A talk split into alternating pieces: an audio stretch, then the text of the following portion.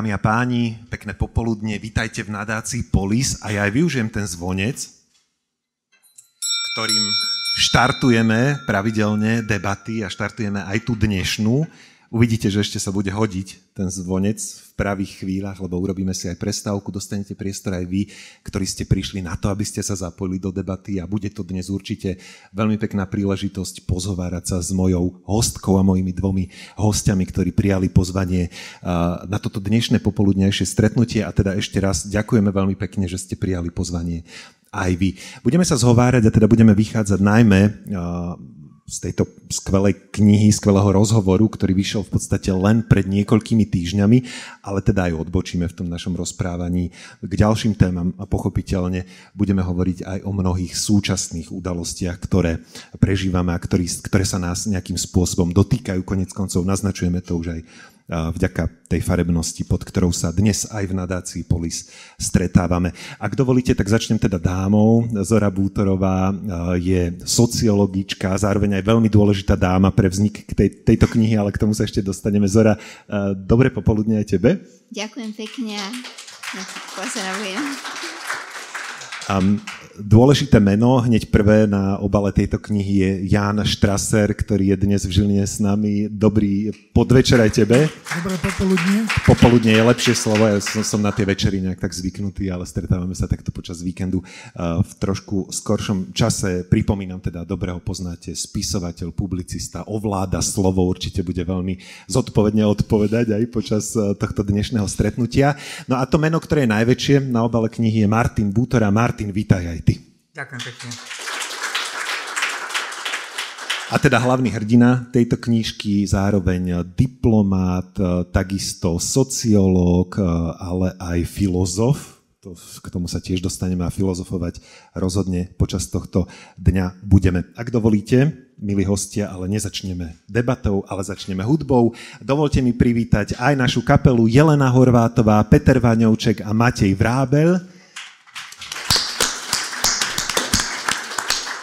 Zaslúžia si rozhodne váš potlesk a teda uh, Jelena bude spievať, Peter hrá na klávesi, Matej na kontrabas a zahrajú, a mám pocit, uh, manželia uh, Butorovci, vašu obľúbenú hudbu, ale veď to si potom povieme, že či máte vzťah k muzike Hany Hegerovej. Nech sa páči, tu sú pre vás prvé dve piesne.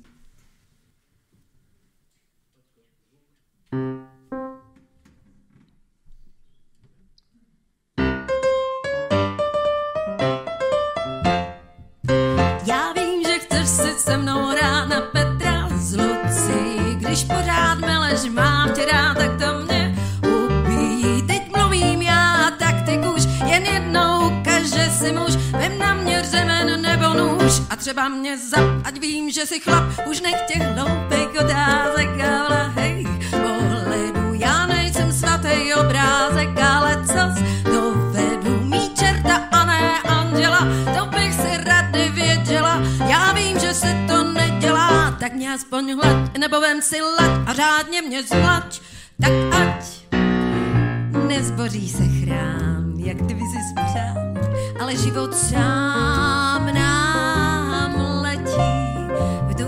počítám, co by nás tak stál malej dům a krám. Co si hrabeš v tom šupleti? Polož to. Polož to. jo, tak ty mě chceš nahnat strach. No ne. Tak pojď jen ke mně trochu blíž a nech ten prázdnej stůl. A řekni, o čem pořád sníš, se jak. Bol. Já chci být matka, ty buď šroub, jen tím bys v ceně u mě stoup, tak nestůj tam jak solnej sloup, koukáš jako mě, to máš těch ty knih, to já vím, že chceš si se mnou hrát na Petra, z Luci, když pořád meleš, mám tě rád, tak to mě ubíjí, už konečně se jednou zmuž, uzlímej mojí sladkou růž a nepovem si na mě nůž, ten musíš rád ho, nebo budeš strop, slzami pak skrop.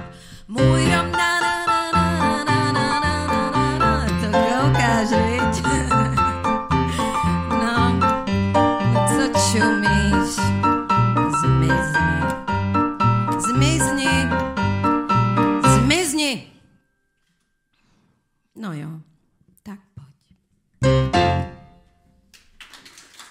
Ďakujeme veľmi pekne. Ďakujeme.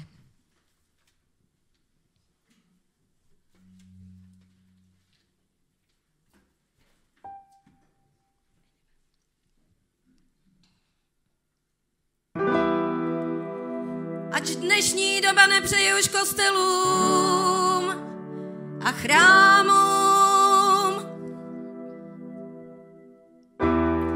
Ať zájem lidí obrátil se ke kinům a krámům. Ať zaníte na kázání už nehodí se jaksi do teorie životní a tím méně i k praxi.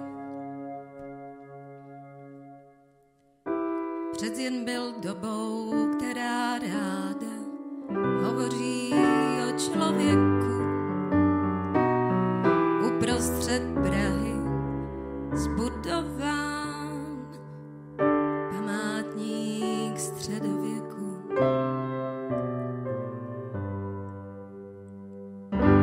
A ten, který v tom kostelíku oblíben býval u farníků, pro plamenná svá kázání. Ten, který neznal, co je prach, ten z něhož nezbyl ani prach. Unášen kazatelnou asi znova, metat by musel krutá slova, to strachem nalomený zad. Rozhoupat chtěl by zvony běží, protože s bojácnými stěží. Hovořit opravdy by dokázal a nenašel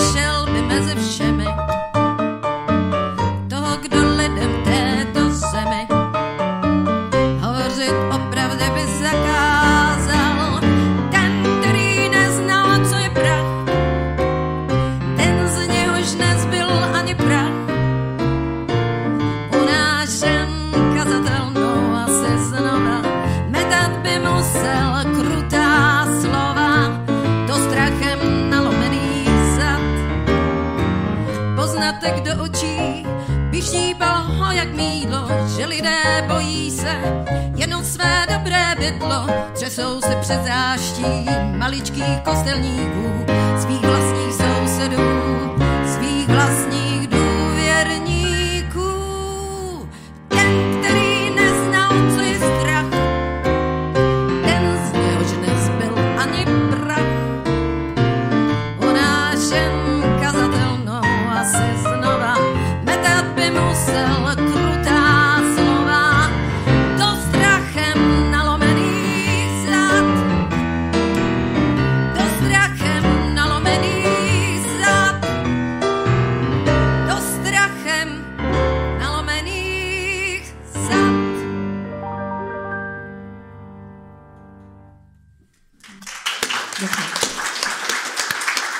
Jelena, Peter, Matej, ďakujeme veľmi pekne za nádherný úvod tohto dnešného stretnutia. Martin, hneď otázka na teba. Tak vidím, že sme sa trafili e, do nejakého hudobného vkusu, lebo teda e, zachytil som, že ti aj ten text blízky, že si si aj tak ako potichu, ale zaspieval.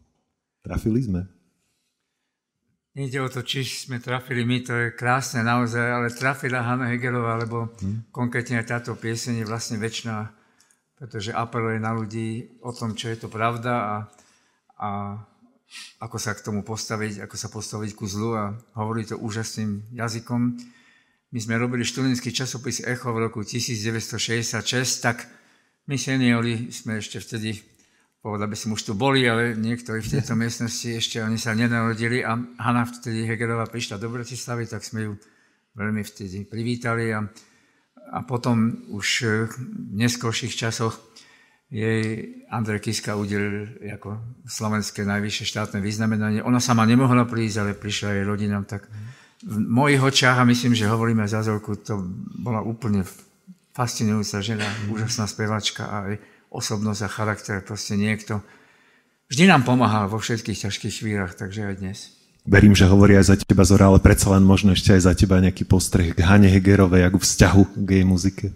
No tak táto pesnička, tento Jan Hus, keď si predstaví človek nejakú polovicu 60 rokov mm. a vlastne tá téma strachu a nejakého konzumu a orientácie na tú každodennosť a obava nejako sa pozrieť hore a nejaké vyššie hodnoty ísť za nimi, tak podľa mňa to je úplne načasová vec. A vtedy to muselo znieť, aj vtedy to muselo znieť neuveriteľne silne. Aj to mám pred očami, ako to spieva tam v tej mhm. kaplnke a teda ona bola fantastická speváčka. Takže hovoria o tom, že ona má aj lásku prokletov vo všetko možné, takže ľudia ju mali radi povedal som, vo všetkej plnosti, ktorú ona mm. ponúkala, ktorú dávala. Úžasná žena. A Janko, opýtam sa teba rovno teda tak priamo k veci, že je to úloha a má tu šancu umelec, umelkyňa pohnúť ľuďmi a meniť dejiny? tak ono to vždy závisí od kontextu, v ktorom sa to deje. Mm. A niektoré piesne, pardon, spravedlňujem sa za zachrypnutosť, niektoré piesne nadobudnú svoj význam e, práve, práve kontextom. Napríklad Ivan Hoffman bol veľmi dobrý pesničkár, ale nikto netušil, že piesen Slúbili sme si lásku sa stane hymnou. Piesen, ktorá možno inokedy by, by ani nezaznela. A takisto Kubišovej modlitba pro Martu napríklad. No a pokiaľ ide o Hanu Hegerovu, už tu povedali moji priatelia všetko, ja len dodám, že mala skvelých textárov, mm. buď Jiřího Suchého najprv a potom Pavla Koptu, ktorí jej tieto veci, veci vedeli napísať, ale vedeli je napísať preto, že ona to vedela skvele zaspievať. A naopak, bola to výzva pre nich, aby jej to výborne napísali. Takže Hanna Hegerová je, je proste väčšiná a je skvelá skvelý úvod a budeme ešte počuť niekoľko piesní Hany Hegerovej v podaní teda našej skvelej skupiny, ktorá nám spríjemní aj hudbou toto dnešné popoludnejšie stretnutie. Ja inak vítam aj vás, ktorí nás sledujete online v týchto chvíľach prostredníctvom YouTube uh, účtu, YouTube kanála nadácie Polis. Uh, pokojne sa zapojte do debaty aj vy. Je priestor aj pre vaše divácké otázky. Vy pochopiteľne publikum takisto si premyslíte, čo sa chcete hostí, hostky a hosti opýtať, bude na to priestor.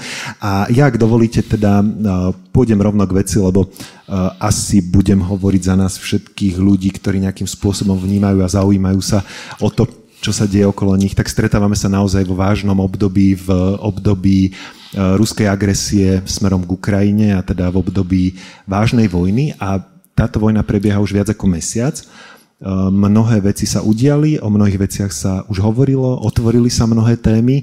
S akými myšlienkami mm, sa teraz budíte vy, keď ide o e, túto vojnu? Čo je teraz po tom mesiaci pre vás tou základnou, možno kľúčovou otázkou alebo témami, o ktorých by bolo dobré hovoriť? Čo to s vami v súčasnosti emočne hovorí? Môžeme Zorka začať tebou.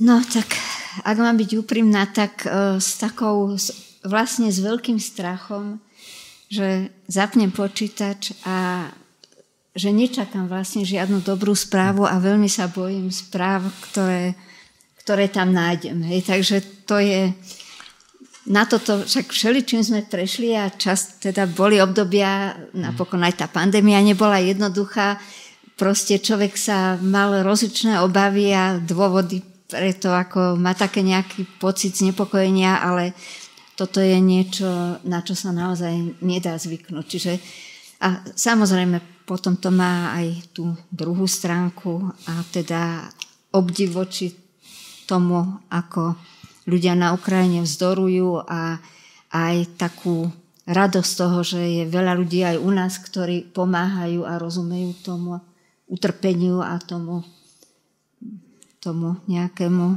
zaskočeniu celou touto situáciou.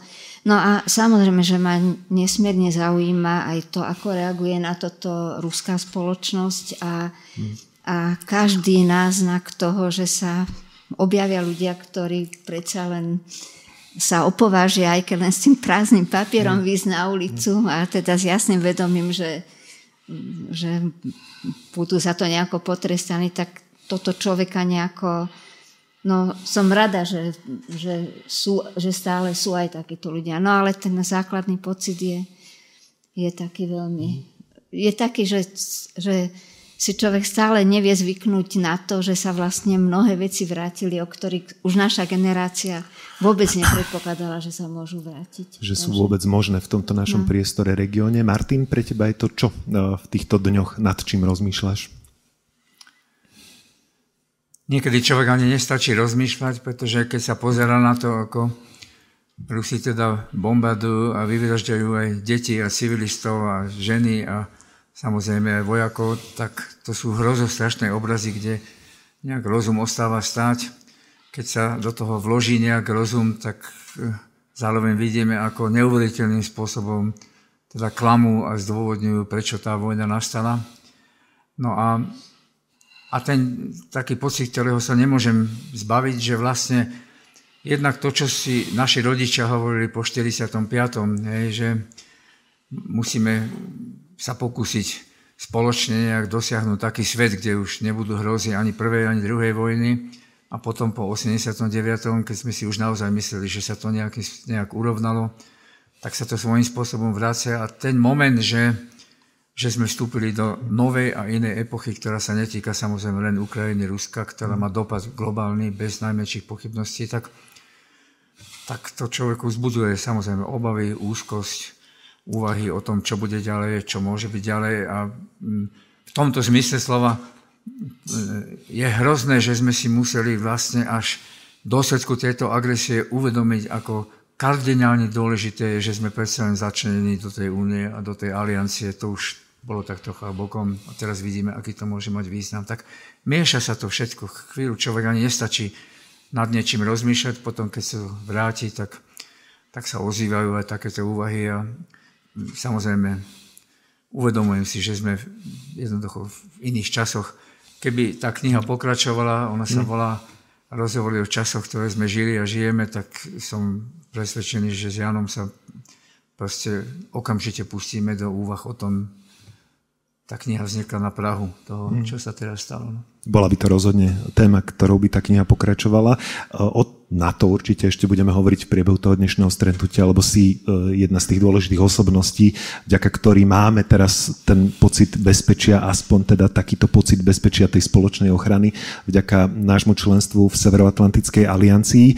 Nedávno som sa zhováral so Zuzanou Wink, tá teraz e, sa organizuje v takom e, v platforme Zastavme ich bratia, teda organizuje množstvo debát, rozhovorov práve o tom, aby o tejto téme hovorili aj so širokou verejnosťou.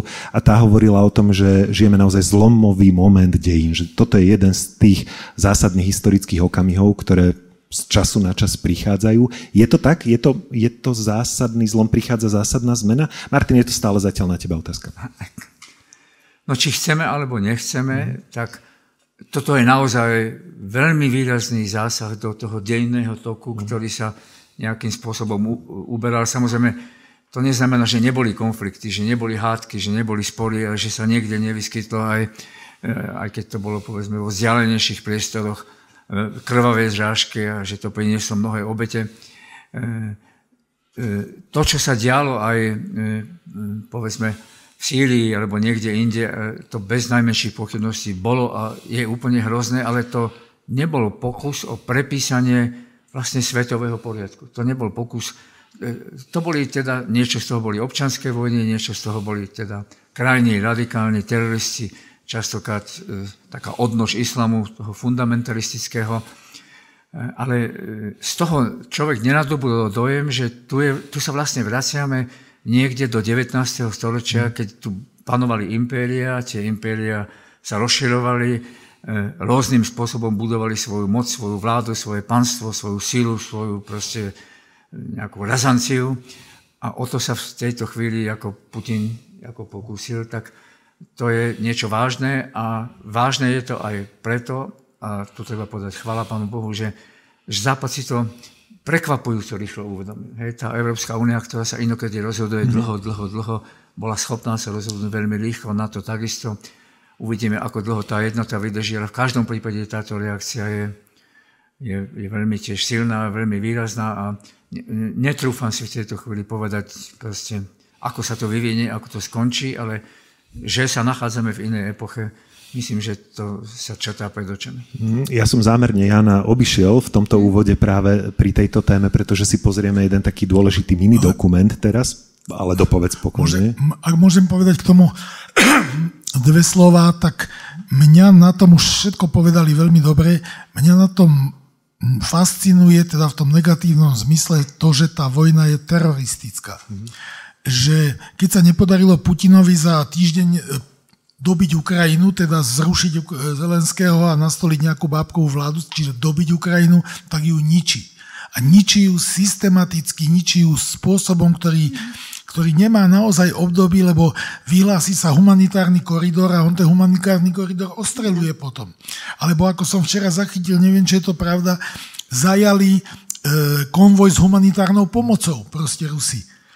To je, to je neslýchané, hádam, to, to, to sa nedá porovnať skoro s ničím. A to je niečo, čo ma neuveriteľne poburuje, fascinuje, rozusmutnieva a bude to mať asi, tak ako hovoria niektorí, veľmi fatálne dôsledky na vzťah sveta, sveta k Rusku. Aspoň dúfam, že to tak bude. Mhm.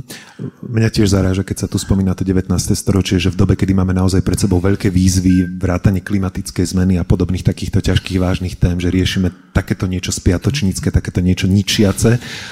Chcel som len povedať, že obišiel som ťa preto, že teraz budeš mať priestor v takom mini dokumente, ktorý odvysielala len v týchto dňoch včera RTVS je to jeden diel z projektu, za ktorým stojí Juraj Johanides a skvelo robí nedelnú chvíľku poézie, ktorá reflektuje aj aktuálne dianie a vznikla práve jedna taká mimoriadná nedelná chvíľka poézie, ktorú ste teda mali možnosť vidieť a možno ste ju mnohí z vás nezachytili a týka sa práve týchto tém.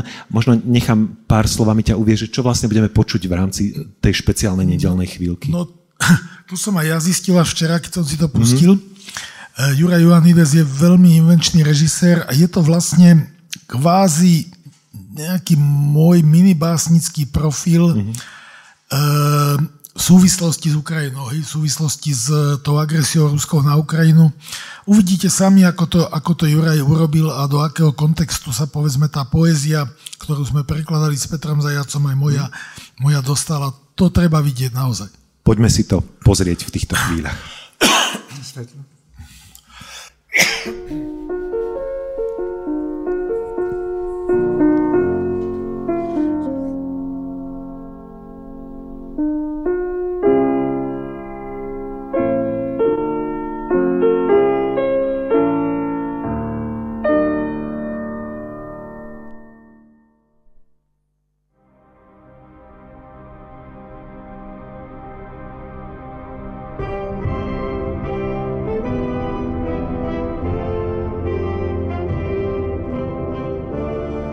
Priateľstva, tie už vyhynuli.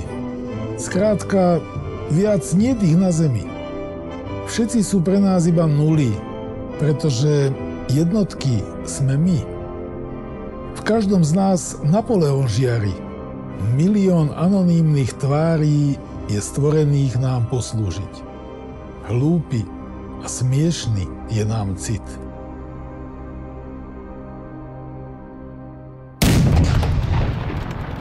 Puškinovú medailu som vrátil preto, lebo je to ruské štátne vyznamenanie a certifikát o jej udelení podpísal prezident Putin. Bolo to síce v roku 2004 a bolo to za preklad Eugena Onegina.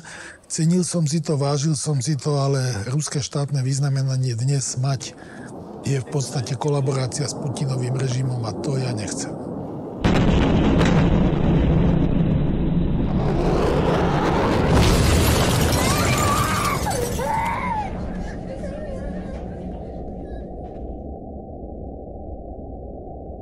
Ja to poviem asi tak. Pomalovať pamätník zase závisí od kontextu, v ktorom sa to deje. Nikto na svete by nešiel pomalovať pamätník sovietských vojakov, keby nebola invázia, agresia Putina, teda Ruska na Ukrajinu. Čiže je to istým spôsobom protest a sila toho protestu je podľa mňa väčšia a humanistickejšia než to, čo veľké úvozovky zničený, nebodaj znesvetený pamätník.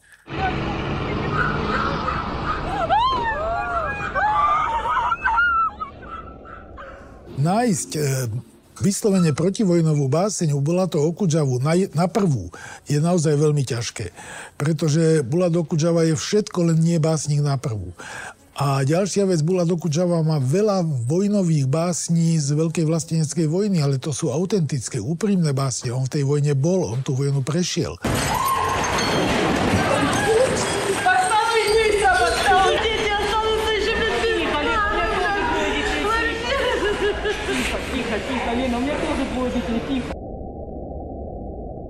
Мене звати Юлія.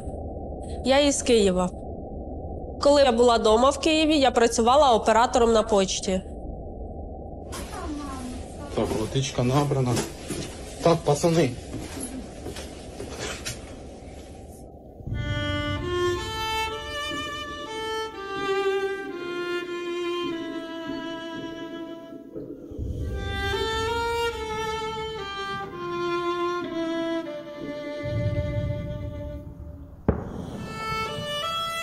Привелля є рвозних танков, рвозних вояков, а діель. Улицов са поход капіел. В ровношатах розізнель. Суто сіві генералі, ті не лаю гульки ніє. Лью водку долу гердлан на тяженіє вітязна. В тварі са їм зрячі піха, є їх велла, я сом сам. Моє гласневе конкурovat тим воєнським капелам.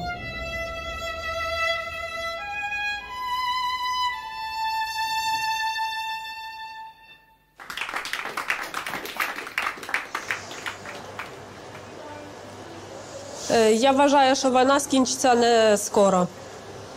Я думаю, що не дуже скоро, тому що е, наші держави не можуть знайти спільної мови. Дітей двохсотих вивозили, мирне населення, маленькі. Brecht je básnik, všeobecne považovaný za ľavicového básnika, ale takého ľavicového básnika, ktorý je výrazne proti akejkoľvek totalite a má veľmi silnú, silné básnické obdobie protinacistické, protihitlerovské. Nakoniec je známe, že emigroval e, pred nacizmom. A to sú ironické, zlostné, tvrdé, ale veľmi, veľmi sugestívne básne. A to je poloha, ktorá sa nám s Petrom Zajacom naozaj veľmi páčila. Myslím si, že aj malo zmysel ju preložiť. Volám sa Mikola Nevrev. Pochádzam z Odesy, je to juh Ukrajiny. Moje pôvodné povolanie bolo marketing a reklama.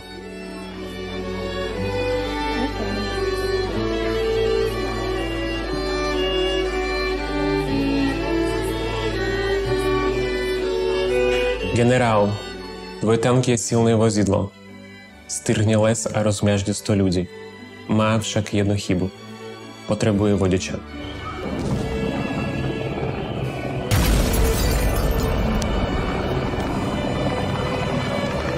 Generál, len bombardier je silný. Letie rýchlejšie ako vietor a uniesie viac ako slon. Má však jednu chybu. Potrebuje mechanika.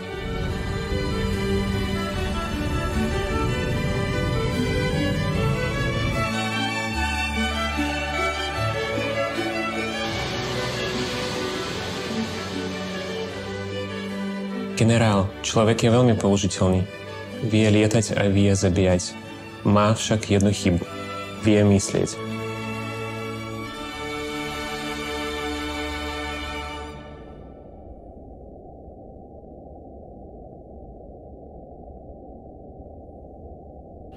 Myslím si, že pravidlo kto do teba kameňom, ty do neho chlebom je dobré pravidlo, ale počas vojny to neplatí.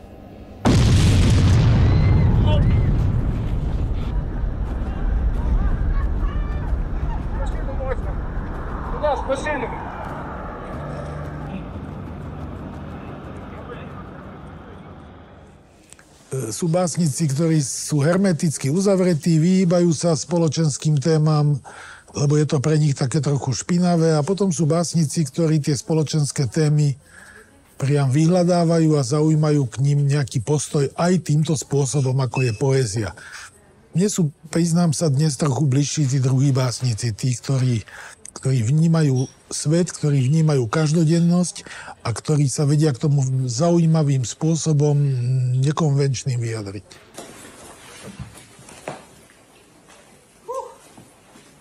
Не получается.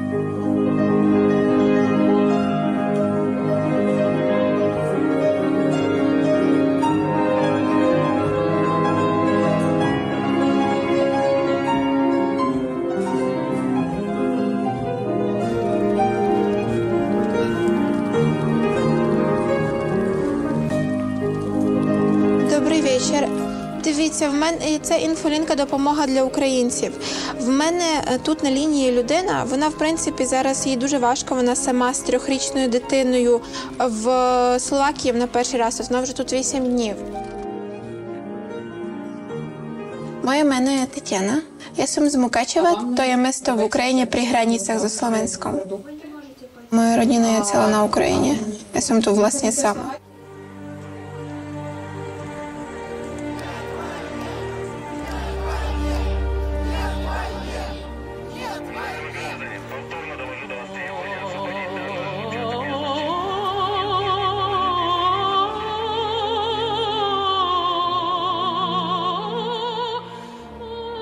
Na 25. vojačika nje višlo cinu. A vidiš, aj on se naučil stať na svojom mieste a prešľapovať z nohy na nohu a späť. Вертикальний прийшов прибегом, а стався статочним. Три рядки. Пред концом ся розставив в кахлях.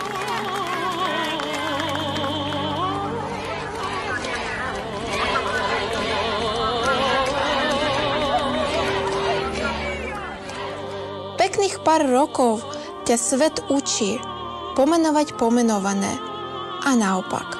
A ty stále opakuješ, nevyšlo mi to, mal som smolu. Povedz presne, nepriateľa tasili prvý a buď rád, že si to stihol povedať.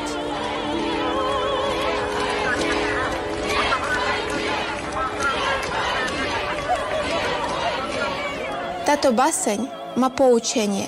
Statočnost njema vpliv na bodtavanje cinu.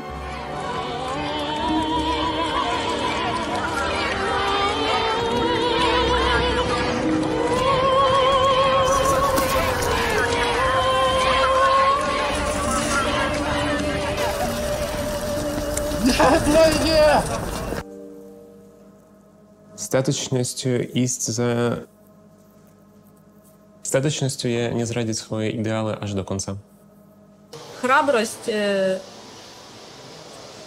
це коли людина е, хвилюється за інших і не боїться відстояти свою точку думки.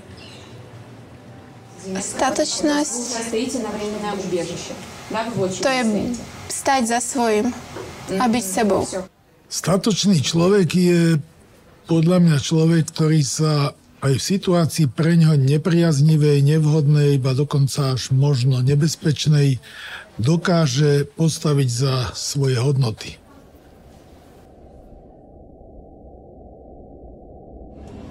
ты там сидишь? Мы, все будет хорошо, ты мне веришь? Хорошо, почему ты там сидишь? Потому что, потому что задача, чтобы много людей не собиралось, и чтобы они не говорили, что они против войны, понимаешь? Видишь?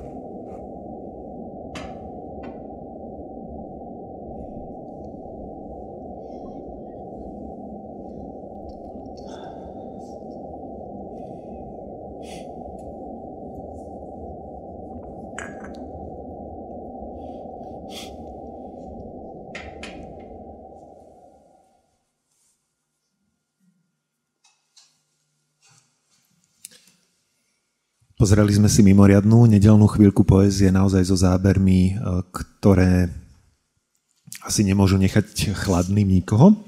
A zároveň aj mám pocit, že mnohých chladnými nenechávajú a že to, čo sa deje a to, čo e, prichádza, aké správy prichádzajú z Ukrajiny, nás veľmi spája aj keď asi to tiež neplatí univerzálne. A zneli tu veľké slova, zneli tu slova ako statočnosť, chrabrosť. Martin, prináša táto situácia do našich životov naozaj takéto zásadné otázky, ktoré sme doteraz vlastne, s ktorými sme aj nemuseli byť konfrontovaní? Prináša a neprináša ich iba bezprostredne tým ľuďom, ktorí sú touto situáciou nejak ohrození alebo ktorí s ňou musia bojovať, tak je to je to nesmierne silný taký motív, taký podnet k nejakému prebudeniu tej najelementálnejšej ľudskej nejakej kotve. To znamená, tu sa deje niečo, čo je skutočne príšerné, hrozné. Ja som veľmi rád, že sme toto počuli, pretože niekedy sa už ťažko hľadajú slova. A, a to, čo Jano pripravil aj s Ďurujom Johanným a s tými všetkými ostatnými, ktorí tam účinkovali, tak to je práve to, čo pomáha, aby sa, aby sa tieto city a tieto postoje a tento druh charakteru nejak prejavil a, a vyjavil a aby sa aj za to postavil a postupne sa prepracoval aj k nejakým činom, pretože nebudú dôležité len slova a verbálne prejavy, ale budú dôležité a sú dôležité aj činy. Chvala Bohu, deje sa aj to k tomu som sa chcel práve dostať a teda pozrieť sa, ak sa to dá v tejto situácii a po týchto záberoch práve na tú pozitívnu stránku tej možno našej reakcie, aj nás ako krajiny, ktorá sa nachádza hneď vedľa Ukrajiny a ktorých sa priamo dotýka táto situácia aj tým, že prichádzajú 10 tisíce, 100 tisíce ľudí aj k nám, hľadajú pomoc, my im ju dávame, aj keď teda neboli sme tým typickí doteraz práve takýmto typom otvorenosti ľudí, ktorí potrebujú pomoc. Zrazu sme si akoby uvedomili, že sú to ľudia ako my, sú to ľudia z vedľajšej krajiny, ktorí žijú rovnaké životy a mali rovnaké plány, rovnaké ciele ako my. A je nám to možno preto o to nejakým spôsobom dramatickejšie a zásadnejšie pre nás, aby sme sa k tomu nejak postavili. Chcem sa opýtať ale na tie gestá, predtým než sa dostaneme k činom, na stužky žltú a modrú, pod ktorou sa naozaj zjednocuje svet, eh, na umelcov, ktorí vystupujú na pódia, aby eh, spievali na koncertoch, ktoré vyjadrujú nejakú solidaritu s Ukrajinou. Prečo sú aj gesta dôležité? Prečo je dôležité postaviť sa pod tú žltú a modrú? No pretože každá ľudská bytosť je mnohorozmerná, má, má nejaké city, má nejaké rácio, má, má nejaké postoje a práve tieto symboly ohromným spôsobom dokážu nejak iniciovať a rozvlniť a vzbudiť vlastne všetky tie zložky ľudskej osobnosti. Tak viete, keď Rusi prišli e, e, v 45. tak v Bratislave to bol 4. apríl, však to je už je pomaly to je tuším dnes, nie? nie. Bolo to prednedávnom. No ale myslím... E, či vlastne bude dátum. to od dátum. pondelok, áno, jasne. No tak tak vtedy dostávali orgovan, hej, no a teraz to bol tiež vtedy symbol. A teraz sa to tak strašným spôsobom zvrátilo a, a úplne sa to nejak otočilo a je dôležité, aby aj toto sa nejak pomenovalo a utvrdilo a potvrdilo a nejak tak ako keby objalo práve nejakým gestom, práve nejakým symbolom práve tou vlajkou a všetkým, čo s tým súvisí. Čiže symboly sú potrebné a keď hovoríme o teda nejakej takej praktickej reakcii nás ako našej spoločnosti, je dostatočná, je silná, je, je znakom toho, že nám na tom záleží? Bez najmenších pochybností sa to okamžite doľko stoviek, stoviek, stoviek ľudí, ktorí hneď začali pomáhať, to znamená v prvých hodinách prišli na tie hranice, keď Ukrajinky a Ukrajinci proste prichádzali k nám postupne sa do toho nejakým spôsobom zapojil roz, proste rôznymi krokmi a rôznymi činmi aj štát. Trochu bolo vidieť, že tomu štátu to trvá, lebo nie, nie sme, neboli sme na to pripravení, aj to je také poučenie pre mm. budúcnosť. A, e, no to naozaj, to, to neprišlo 10, ani 100, ani 1000. Proste to je už takmer 300 tisíc ľudí, ktorí k nám prišli a myslím si, že tá solidarita, tá vrúcnosť, tá, tá celkom prirodzená podaná ruka je mnohovrstevnatá, mnohostranná a Ukrajinci to aj tak pociťujú, aj to, aj to dávajú najavo a myslím si, že je to, je to veľmi dôležité naozaj aj pre našu spoločnosť, pre našu mentalitu, pre náš charakter, pre, pre niečo, čo sa vlastne domnievam v tejto chvíli rodí. Ja to spojím, ak mi dovolíš, že e, dobre, e, mali sme rôzne obdobia vo svojich dejinách, keď voči zlu sa ľudia dokázali postaviť. V tom úplne poslednom období bolo úžasné, ako po tej vražde hroznej Janka Kuciaka a jeho snúbenice ľudia vyšli na tie námestia a to potom zase zmizlo. Zase zmizlo, bolo úplne ticho. A ja si myslím, teraz v tom všetkom, čo sa odohráva, sa bez toho, že by to muselo mať nejakú spoločnú vlajku, ale že sa aj v tej mladšej generácii medzi tými dobrovoľníkmi prebudí znovu nejaký etos, ktorý bude mať aj nejaký spoločenský a mravný a hodnotový a politický vplyv. Takže má to význam aj kvôli tomu. Je to pre našu budúcnosť veľmi dôležité. Zora, veľa sa teraz diskutuje o tom, ako vydržať, vytrvať v tej pomoci, lebo je asi prirodzené, že nejaká taká, také prvé nabudenie, to prvotné má nejaký taký uh, pík a potom možno klesá. Ako to urobiť, ako vytrvať, lebo ešte asi bude treba vydržať a, a, a venovať sa tejto téme, venovať pozornosť a pomoc ľuďom aj dlhodobo, ktorí hľadajú útočisko v našej krajine. Ako vydržať? No to už bude taký, taká vážnejšia skúška, hmm. nielen našej nejaké empatie a túžby pomáhať, ale aj schopnosti štátu zorganizovať veci tak, aby tá pomoc naozaj mala nejakú reálnu podobu a aby sme ju vedeli vlastne poskytnúť. Veď teraz sa o tom už, už vidíme. Tie hmm. prvé také záťažové situácie aj pred touto krízou a pred príchodom uh, Ukrajinieka s deťmi a množstva, množstva ľudí. Sme mali na Slovensku niektoré problémy, s ktorými si dlhodobo nevieme dávať rady. Také praktické problémy, ako je málo materských škôl mm. napríklad. Tak ale veľmi vážny problém, ktorý sa hneď teraz naplno prejavil, pretože tieto mamy potrebujú svoje deti umiestniť do tých škôlok, potrebujú ich dostať do škôl, aby mohli byť, aby sami mohli tu nejako s nami žiť a aby mohli Klasovať. byť aj, mať aj oni pocit, že sú na niečo užitočné a aj naši ľudia, aby videli, že mať tu aj ľudia, ľudí, ktorí prišli zvonku, neznamená iba záťaž. A to, to na Slovensku zďaleka nie je samozrejmý pocit, však napokon dlhé roky počas migračnej krízy sme boli teda boli až vymývané mozgy mm. ľuďom v tom zmysle, že len pre Boha žiadnych migrantov, ktorí nám sem prinesú iba cudziu kultúru, narušia nám, zoberú nám, oberú nás o pracovné miesta a tak ďalej. Čiže pre mnohých ľudí je to dosť vážny myšlenkový obrad nejako sa vyrovnať s tým, že hoci sa o tom už dlho hovorí, povedzme, že máme mnohé pracovné miesta, ktoré nevieme ano. obsadiť, ale napriek tomu, to viem aj z výskumov, aj ako sociologička, že je dosť rozšírený názor a obavy z toho, čo nám tí druhí zoberú a ako nám skomplikujú život. No a na to, aby sme dokázali, že sa to dá skombinovať, a Slovensko napokon potrebuje sa otvoriť aj iným ľuďom, lebo máme demografický vývoj veľmi nepriaznivý, takže sami si neporadíme dlhodobo. Tak ale aby sme ukázali, že to teda sa dá, na to potrebujeme fungujúci štát. To už nemôžu robiť dobrovoľníci. Hmm. To už založiť novú škôlku alebo proste rozšíriť kapacitu základných škôl, to už sú veľmi vážne úlohy pre, pre úradníkov štátnych zamestnancov. Takže dúfajme, že že nám táto ťažká situácia pomôže nejako aj takú nejakú väčšiu efektívnosť prejaviť a ukázať, že dokážeme zvládnuť aj takéto situácie.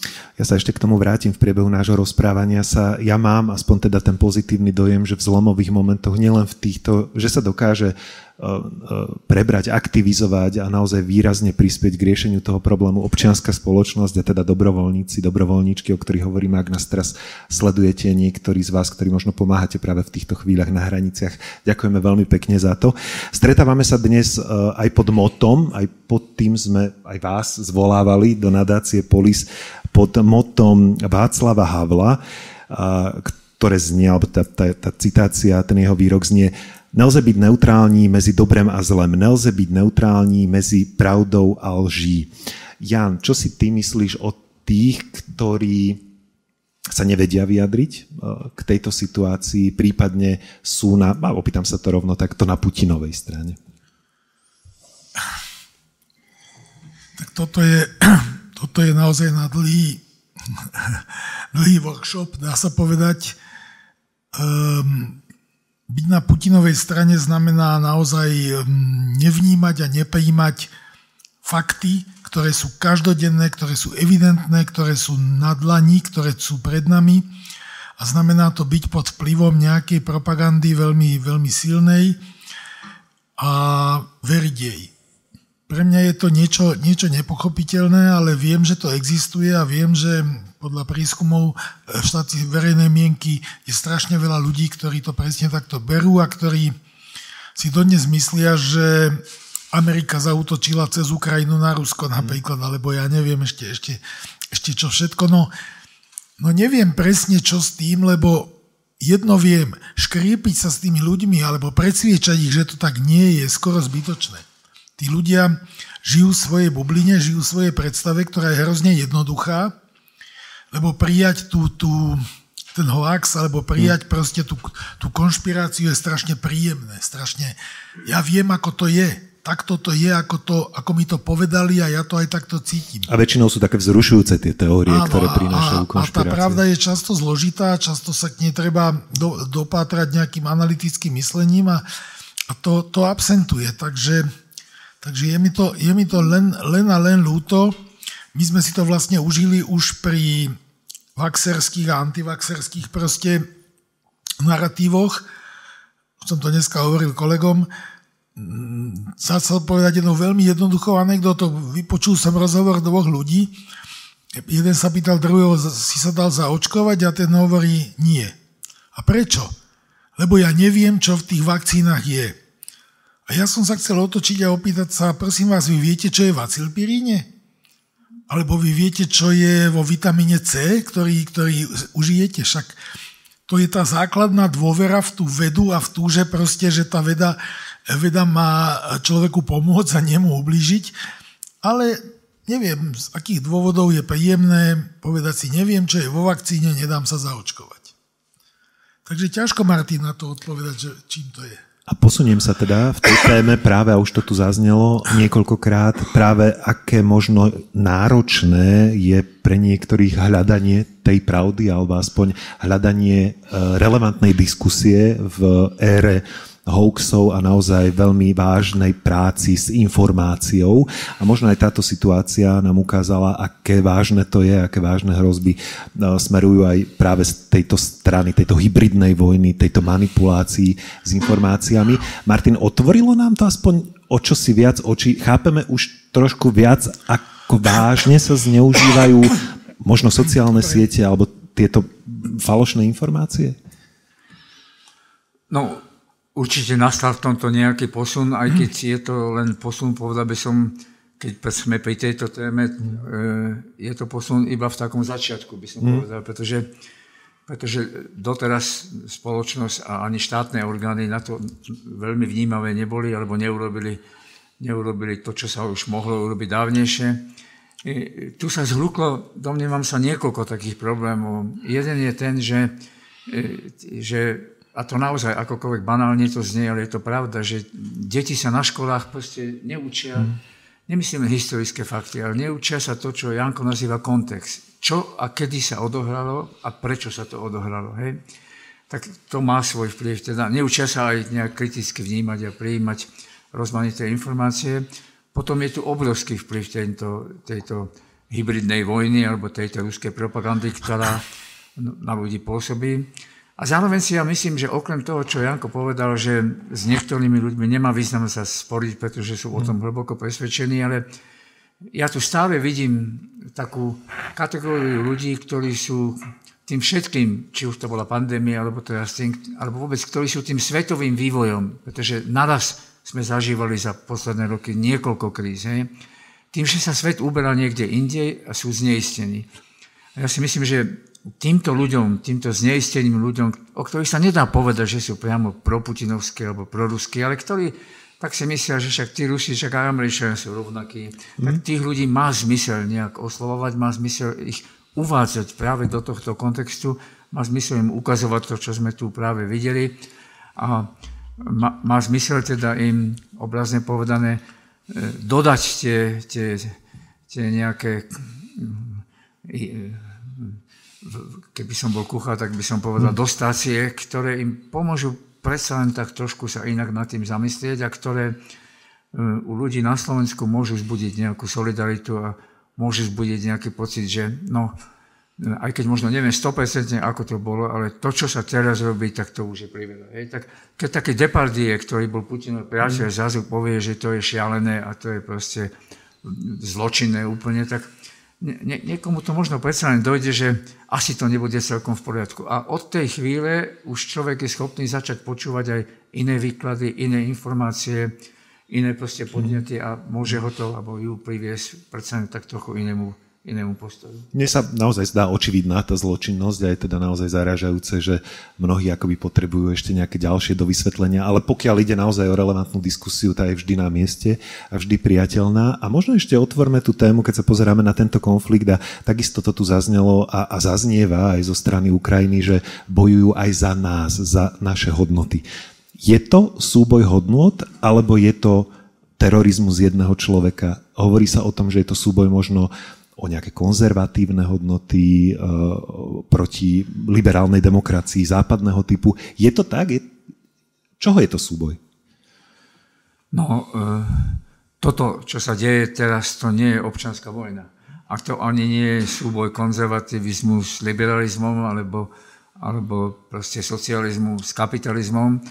Toto je súboj o najkľúčovejšiu základnú ľudskú hodnotu ľudskej dôstojnosti, ľudského života, ktorú proste niekto, kto je stelesnením nejakého pokračovania impéria, cárskeho impéria, potom stalinského impéria, v tejto chvíli Putinovho imperiálneho pokusu chce proste potlačiť to, čo sa na Ukrajine postupne rodilo. Však nie, že by tam neboli chyby po tom roku 1991, keď sa sovietský svet rozpadol, ale pomaly postupne sa tá Ukrajina niekam dostala.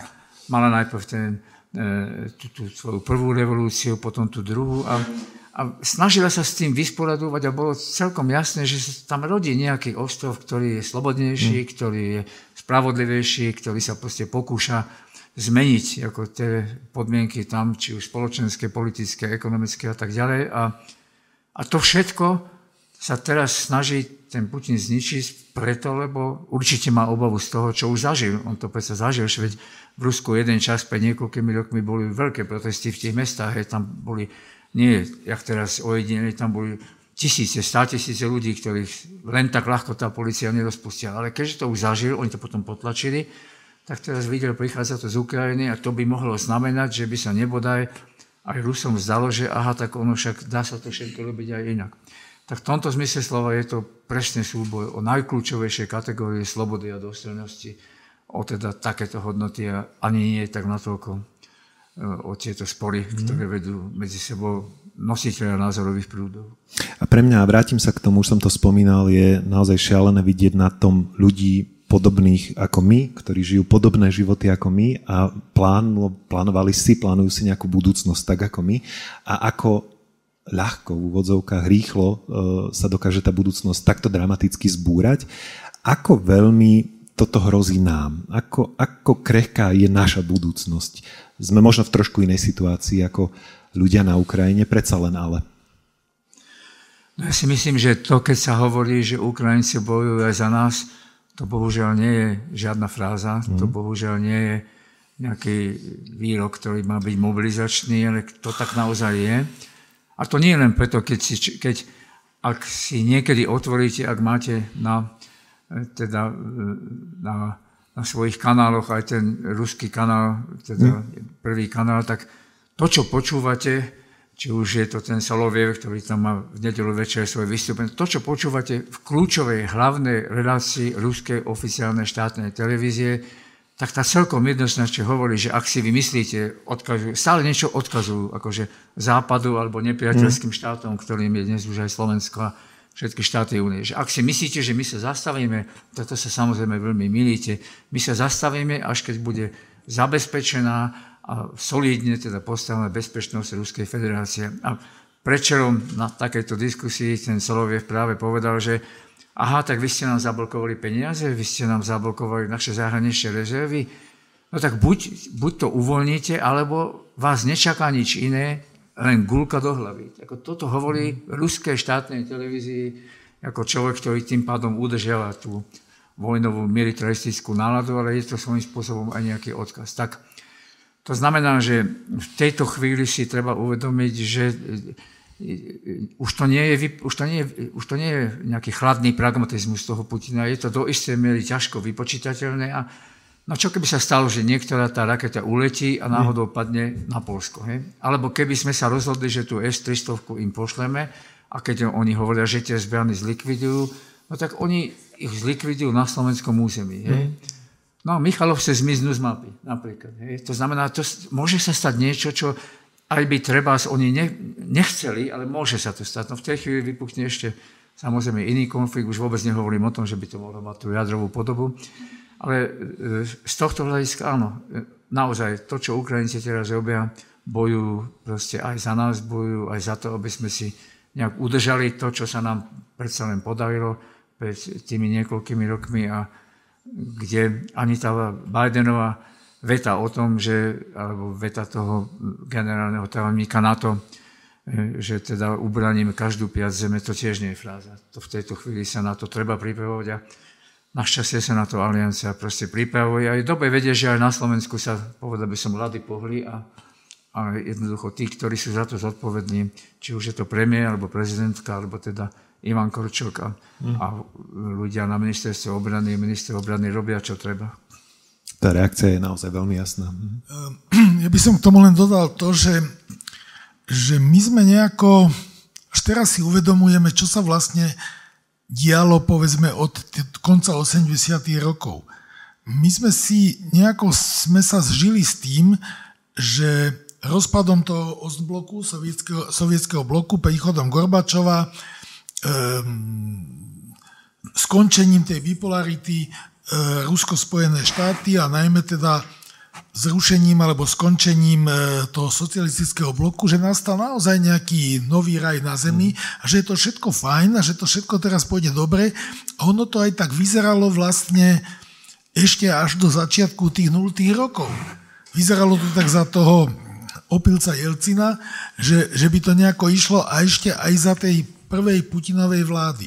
Čiže toto svojím spôsobom nás, ako si nás, myslím teda Európu, uspalo, ani to Gruzínsko nepohlo veľmi, dokonca ani ten Krym a Donbass až tak veľmi nepohol, nepohol svetom, z čoho ten Putin reálne dostal ten pocit, že dá sa. Hej? Že môže. Dneska kreslia mapy, ako si rozdelia Polsko, Slovensko, Čechy a tak. Rozdeli... To je proste niečo neuveriteľné. Takže možno, teraz to poviem niečo strašne príkro, možno vďaka za to poučenie, že, že ho teda máme my tu na Slovensku, alebo v celom tom, tom e, postsovietskom bloku. A dúfam, že to poučenie bude trvalé a že už nepríde k takému nejakému útlmu, a však čo tam nejaká Abcházia alebo nejaké južné Osecko, čo my s tým vlastne máme, hej? tak teraz s tým naozaj, naozaj, ako už to Martin povedal veľmi presne, naozaj s tým teraz, teraz niečo máme. Mhm. No ja by som ešte k tomu dodala to, že pre, že pre nás je na Slovensku toto poučenie mimoriadne dôležité, lebo uh, už od začiatku 90. rokov, keď sme robili výskumy toho, ako ľudia vnímajú situáciu v zahraničí a do akej miery majú pocit bezpečia a aký vzťah má slovenská populácia k Rusku, a potom aj k iným krajinám západným, tak my sme si to ako sociológovia pomenovali, že tu je nejaký taký e, fenomén takej geopolitickej bezstarostnosti to aj v porovnaní napríklad s ľuďmi v Českej republike, tí si oveľa väčšmi nejako tak kriticky vyhodnocovali aj tú uplynulú skúsenosť so Sovietským zväzom, z invázie zo 68. a tak ďalej. Čiže tam bol vždy väčší pocit toho, aké je dôležité to členstvo v aliancii a proste tá, e, a taký pocit ostražitosti. Ale my na Slovensku až do nedávna, aj z takých nedávnych výskumov ešte predtým, ako došlo k tejto vojne, vlastne to vychádzalo, že aj v rámci vyšegrádskych krajín, tak naši ľudia majú najpriaznivejší vzťah k Rusku. Putin bol pre väčšinu ľudí na Slovensku sympatickou politickou mm. postavou, dokonca sympa- rovnako sympatický ako napríklad prezident Biden a určite sympatickejší ako Angela Merkel a tak ďalej. Proste veľké sympatie a e, pramenilo to z viacerých postojov. Jednak to bolo to odvolávanie sa na nejakú tú slovanskú príbuznosť, hoci mhm. však Slovania sú aj Poliaci, aj iní. Aj, a nie aj všetci, Ukrajinci. Aj Ukrajinci a nie všetci Slovania vždy dobre spolu vychádzali, ale sa medzi sebou aj, aj vraždili a tak. A potom druhá línia, ten pocit, že nás Rusi oslobodili. Na Slovensku sa podarilo naozaj e, Rusom to, že oni si akoby monopolizovali svoje zásluhy za to oslobodenie a málo kto z ľudí na Slovensku vie, že vlastne tu zomierali aj ukrajinskí vojaci, aj bieloruskí vojaci a tak ďalej. Aj na tom Slavine pomalovanom leží veľa Ukrajincov. Ale to všetko boli iba tí sovieti a tí Rusi. Čiže to bol taký druhý zdroj toho pocitu, že máme vlastne im byť za čo vďační. Ten pocit vďaky sa nedá porovnať napríklad s tým, do akej miery ho mali Maďari, napriek tomu, že Orbán teda robí tú proruskú politiku už dávno, alebo Česi. Hej? O Poliakoch ani nehovorme, lebo tam sú tie vzťahy oveľa kritickejšie. Čiže e, zmeniť aj túto nastavenie, aby ľudia s plnou vážnosťou si uvedomili, že to teda nie je také také jednoduché a rúžové a nie sme na, v takom bezpečí, ako sme si donedávna mysleli, to nebude také jednoduché. A to sa vlastne aj v tých rozličných narratívoch a interpretáciách prejavuje. Lebo keď je tu veľa ľudí, ktorí nevedia rozlišiť, kto je agresor a kto je obeď a hľadajú vlastne úplne iné príčiny toho, prečo k tej vojne došlo, tak niečo nie je celkom v poriadku. To je, myslím, ešte jedna okolnosť, pre ktorú je dôležité byť pripravený a a teda vnímať to, že tí Ukrajinci bojujú za nás, pretože, e, no veď si spomeňme, tak keď, e, kým sa stalo toto, tak sme mnohí boli presvedčení o tom, že dobre, tak ten Putin e, obsadil časť toho Moldavska, ten Putin obsadil, alebo teda pomohol tým separatistickým dvom malým enklávam v Gruzínsku a, a potom rozpútal teda, ruské, ruské vojska zasahovali teda na týchto dvoch ukrajinských územiach, ale vyzeralo to tak, že v podstate to by mu mohlo stačiť, pretože Ukrajina by sa nikdy nemohla dostať do aliancie ani, ani Gruzínsko, kým, kým krajina nemá vysporiadané svoje hranice. Až vtedy, keď tie hranice sú jasné a bezpečné a nemá konflikt, to bož nie je ozbrojený konflikt so susedmi, iba vtedy sa tam môže dostať. Tak vyzeralo to tak, že že toto Putinovi môže stačiť na to, aby proste tomu zabránil a aby hral tieto svoje hry. No a, a odrazu on to urobil a pokúsil sa vtrhnúť teda a obsadiť celú Ukrajinu. Tak dnes si myslíme, že no ale veď on nemôže, on nemôže proste prekročiť hranice Estonska len preto, že mm. v jednom meste je 40% Rusov tam žije a že ochráni tú menšinu. To nemôže predsa urobiť. No taká Mysleli sme si, že môže zautočiť na celú Ukrajinu, že môže bombardovať ten nádherný Kiev a že môže bombardovať Lvov a že teda, ak bude aj bombardovať letisko pri Užhorode, tak tá pristávacia dráha je 80 metrov od slovenských hraníc. Je? Tak sme si mysleli, že, že to, to sa nemôže, to je nepredstaviteľné, že také niečo sa môže stať. Tak dnes si myslíme, že on sa nemôže naozaj urobiť to, že by, že by akýmkoľvek spôsobom sa dotkol týchto hraníc a zautočil na jednu krajinu v NATO. No môžeme si to myslieť, ale musíme sa pripraviť na to, že sa môže stať čelič. Martin Bútora, Zora Bútorová, Jan Štraser hovoria aj pre vás, ktorí nás sledujete teraz online prostredníctvom internetu a ja poprosím kapelu o ďalšiu z piesni. Predelme si túto našu debatu. Ďakujem veľmi pekne za naozaj veľmi jasné, úprimné postoje a odpovede a opýtam sa potom aj na vaše osobné vzťahy, pretože sa dostaneme aj ku knižke, kvôli ktorej sme sa tu dnes stretli. Myslím, že je teraz ale na mieste, aby sme si vypočuli ďalšiu pieseň, e, pôvodne interpretovanú Hanou Hegerovou.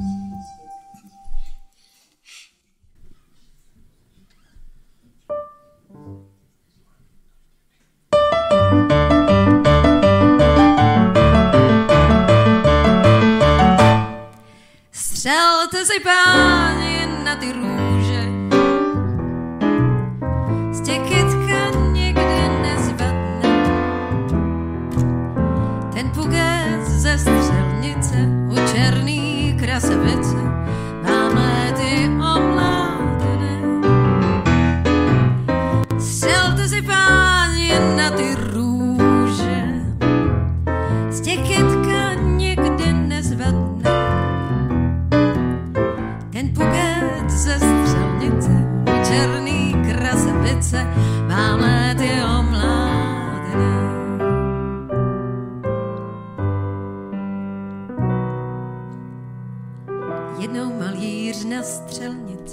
z pultu zvedl pušku. Jedno oko zakryl řasou, druhým hlídal mužku. Trefil růži každou ranou papírovou, malovanou, až z nich buket byl.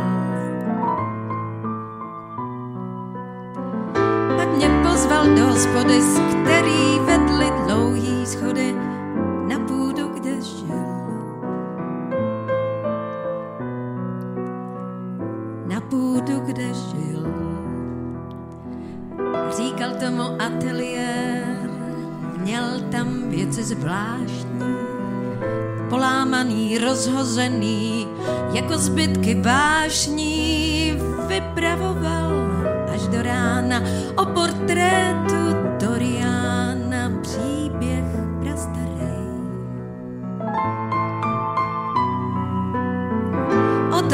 se obraz měnil podle toho, co si prožil pan Dorian Gray.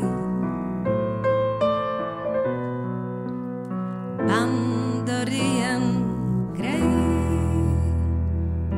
Střelte si páně na ty růže,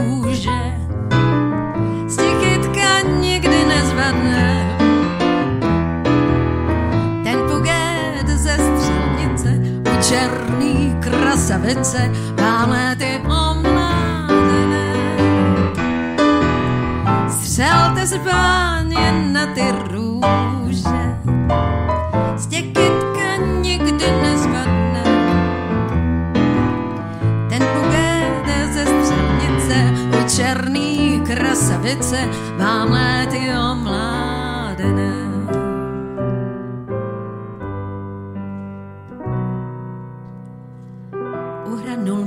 Mě, abych nahá k obrazu mu stál. K obrazu, kterým bych mladá navždycky se stala. Snad, že mi ten obraz slíbil, snad, že se mi malíř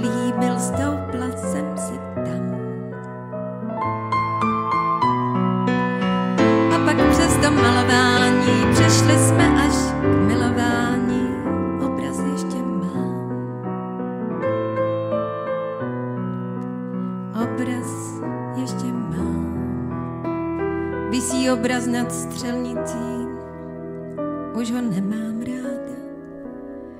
Připomíná, že mi mládí ukazuje záda. Snad se malíř málo snažil, snad se obraz nevydařil, nemění svou tvář. Já však každou novou poutí stárnu víc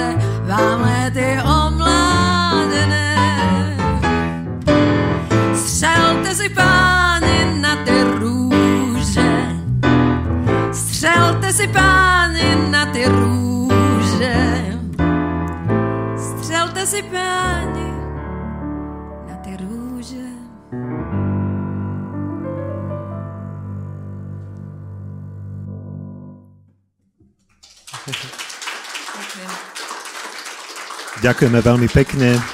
Jelena Horvátová, Peter Vanejček a Matej Vrábel a rozhodne ešte nezneli naposledy počas tohto dnešného stretnutia tejto debaty. Aj teda úsmevy priniesli touto piesňou na vaše tváre.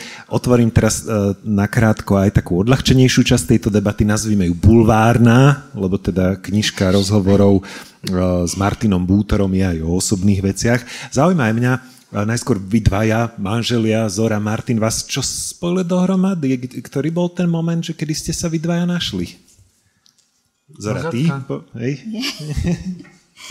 No, moment bola konferencia mladých odborníkov z oblasti práce. Tak to je taký dôstojný moment. Mhm. Ja ako začínajúca sociologička a Martin ako prekladateľ, tlmočník. No, tak a to bol ten štát? Spojilo nás to, čo ľudí spojí, keď sa zbadajú a nejako zaregistrujú. Chápem, no chápem. ale aj kopec spoločných záujmov, ktoré máme.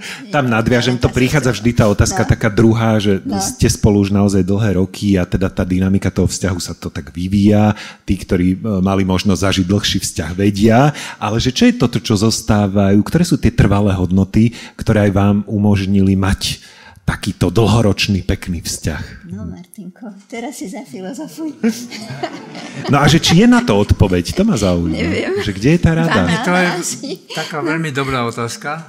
A, a samozrejme, akákoľvek odpoveď na ňu môže zopakovať len to úplne základné. Tak proste našli sme sa, zistili sme si, že sme si veľmi blízki, že po všetkých stránkach a zároveň sme mali to šťastie, že sme mali blízke aj také pracovné a, hmm? a nejaké zaujímavé dráhy. No, tak, a to je tak celkom fajn, keď ľudia môžu spolu na niečom robiť, tak keď už mám niečo spomenúť, tak povedzme, že e, spolu sme napríklad prekladali pre Martinské divadlo, to bola vtedy československá hmm. premiéra e, e, tej divadelnej hry Red nad kukučím hniezdom. E, to nakrutil Forman a za to dostal Oscara, ale keďže Forman bol emigrant, tak to sa nesmelo hmm. to hrať. Urobili sme to pre Martinské divadlo. Ešte Marian Gašberg tam hral hlavnú úlohu.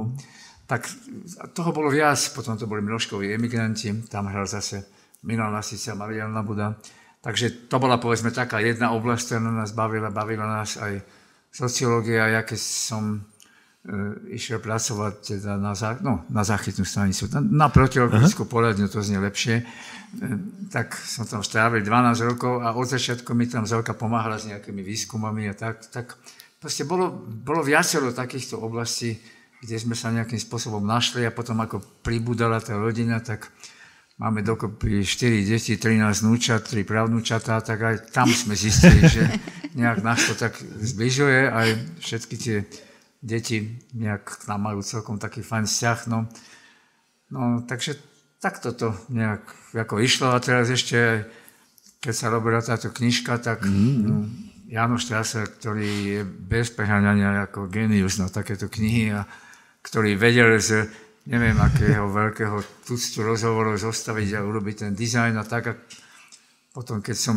sa ja niekedy tak rozrozprával, tak ma vždy tak hneď zastavil, že to bola akademická prednáška, teraz to povedz jasne, stručne, jednoznačne a potom tomu pomáhala mm. Želka, lebo to potom ešte ona redigovala a upresňovala. No a toto chcel som to rozšíriť tú otázku, len teda nevedel som, že ako, že aby z toho taký trojuholník nevznikol, ale že Janoš Traser sa ako vo vašich životoch objavil, že čo, tak najskôr z vášho pohľadu, potom sa jeho opýtam, že kde ty Martin si sa s Janom dal dohromady a, a, a Zorka? My sme sa poznali mm. dávno, Jano mm. robil v rôznych strašne zaujímavých časopisoch mladá tvorba, to bol, to bola úplná ikona tej mladej generácie, mm. ako spisovateľské, autorské, potom aj v slovenských pohľadoch, a to dvojnásobne, mm. aj, pred, aj na konci 80 rokov a, a ešte potom.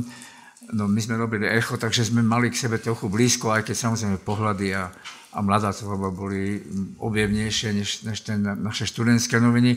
Poznali sme sa aj v časoch ako e, novembra. E, Jano mal jedno mm. nezabudnutelné vystúpenie, keď vtedajší minister Pavel Kojš proste nejakým, on to vie lepšie porozprávať, ale nejakým hm, hm, hlúpým spôsobom proste e, sa nejak vyjadil a, a urazil ako týchto ľudí, tak Jano potom vystúpil na mítingu, že vlastne minister Koeš tým, čo povedal, sa vlastne sám odvolal, už nie je našim ministrom. A naozaj to málo kedy sa podali z tribúny odvolať básnikovi ministra. A takých, takých príhodov bolo proste viac. A potom, potom prišiel a oslovil ma s touto knihou, tak, e, tak to bolo, to bolo pre mňa, tak sa, som sa potešil, lebo tak veď má, ja neviem koľko rozhovorov s ľuďmi ako a že bol už taký overený, že vie to hey, robiť, hej. Jan, a je to dobré? Lašariová a tak ďalej, a potom ale aj s, s, s Ivanom Štepkom a Buzášim a tak ďalej. No a teraz zrazu teraz zrazu oslovil mňa, tak to som až bol taký prekvapený, že sa mi dostalo takéto cti. No a, a veľmi dobre, sa, že dostalo. Tam sme sa zblížili ešte väčšmi. No. Takto, hej, že tam sa akože utužilo to priateľstvo, tak. lebo to som sa chcel opýtať, že či to je vlastne dobré, že keď sa s niekým tak dobre poznáš a tak priateľsky poznáš a máš s ním robiť rozhovor, lebo možno nejaký taký odstup je v niektorých chvíľach dôležitý. Dobre, tak teraz to skúsim ja povedať, ako to bolo naozaj. No tak Pomohol ten cukrík trošku. No. S Martinom sa poznáme, ešte to, čo nepovedal, my sa poznáme zo školy, z filozofickej fakulty. Martin bolo dva alebo tri roky vyššie a patril takej generácii e, väčšinou ľudí, ktorí študovali filozofiu, prípadne teda filozofiu s niečím, s dejepisom a tak. Oni boli strašní machri na tej škole. To bola taká machrošská generácia a partia fungovali aj ako funkcionári SZM, no skrátka, tam sme sa už s Martinom zoznámili. To ešte a... nebolo SZM. Pardon. To ešte pred SZM. ČSM to ešte. Ne? Tam sme sa už zoznámili a Martin organizoval na škole rôzne besedy na fakulte, tam sme chodili a vlastne ináč by som to povedal, my sme generácia 60. rokov. A tie 60. roky e, presadzovali alebo prinášali ľudia aj od nás o niečo starší, ale aj my sme k tomu nejakým spôsobom prispeli a Martin osobne a jeho generácia veľmi, veľmi silne. No a teraz k tej knihe rozhovorov. No, ja mám takú mantru. Robím knihy rozhovory s ľuďmi, ktorých dobre poznám, ale nie až tak dobre, aby som sa ich nemal na čo opýtať. Jednoducho musí tam samozrejme fungovať nejaký vzťah, a musí tam fungovať to, čo hovorím slovom, ktoré nemám až tak veľmi rád, chémia určitá, aby to s tým človekom nejako malo zmysel. Pretože tá kniha sa robí pol roka, tá štvrte roka a prepašte, že to teraz poviem, ja sa chcem pri tom aj baviť. Jasne. Ja to neberiem ako povinnosť. Keď som pracoval v novinách, ja neviem, do Minofore, tak vznikla potreba, choď, urob rozhovor s tým a s tým. Tak sme urobili rozhovor s tým a s tým. To bola otázka pol dňa prípravy a pol dňa rozhovoru a bolo to vybavené. Pardon. Ale kniha rozhovorov sa takto robiť nedá.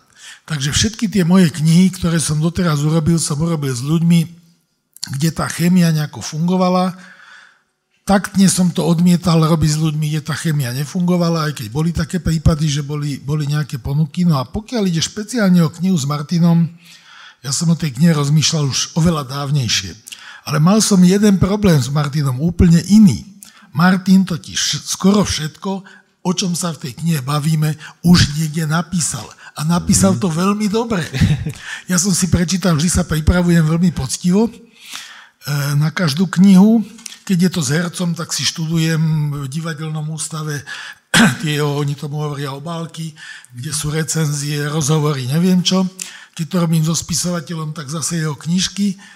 A Martin má 4 alebo 5 kníh publicistiky, veľmi, veľmi objemných, zostavených z jeho článkov, esejí, štúdií, kde teda, hovorím si, no ja sa ho budem pýtať na rozdelenie Československa. Veď oni zo Zorov o tom napísali 30-stranovú štúdiu, z ktorej keď zoberiem 4 úrivky, tak máme knihu hotovú. Ja už tie otázky k tomu nejako vymyslím. No ale potom začal ten rozhovor a rozhovor je vždy o niečom inom. Vždy je to naozaj o vzťahu, vždy je to o komunikácii a myslím si, že to bolo naozaj veľmi dobré, podnetné. Zorka prispievala úžasne aj dobrou kávou ešte predtým, ako to redigovala. No a tak sme strávili v tých rozhovoroch ako veľmi, veľmi príjemné.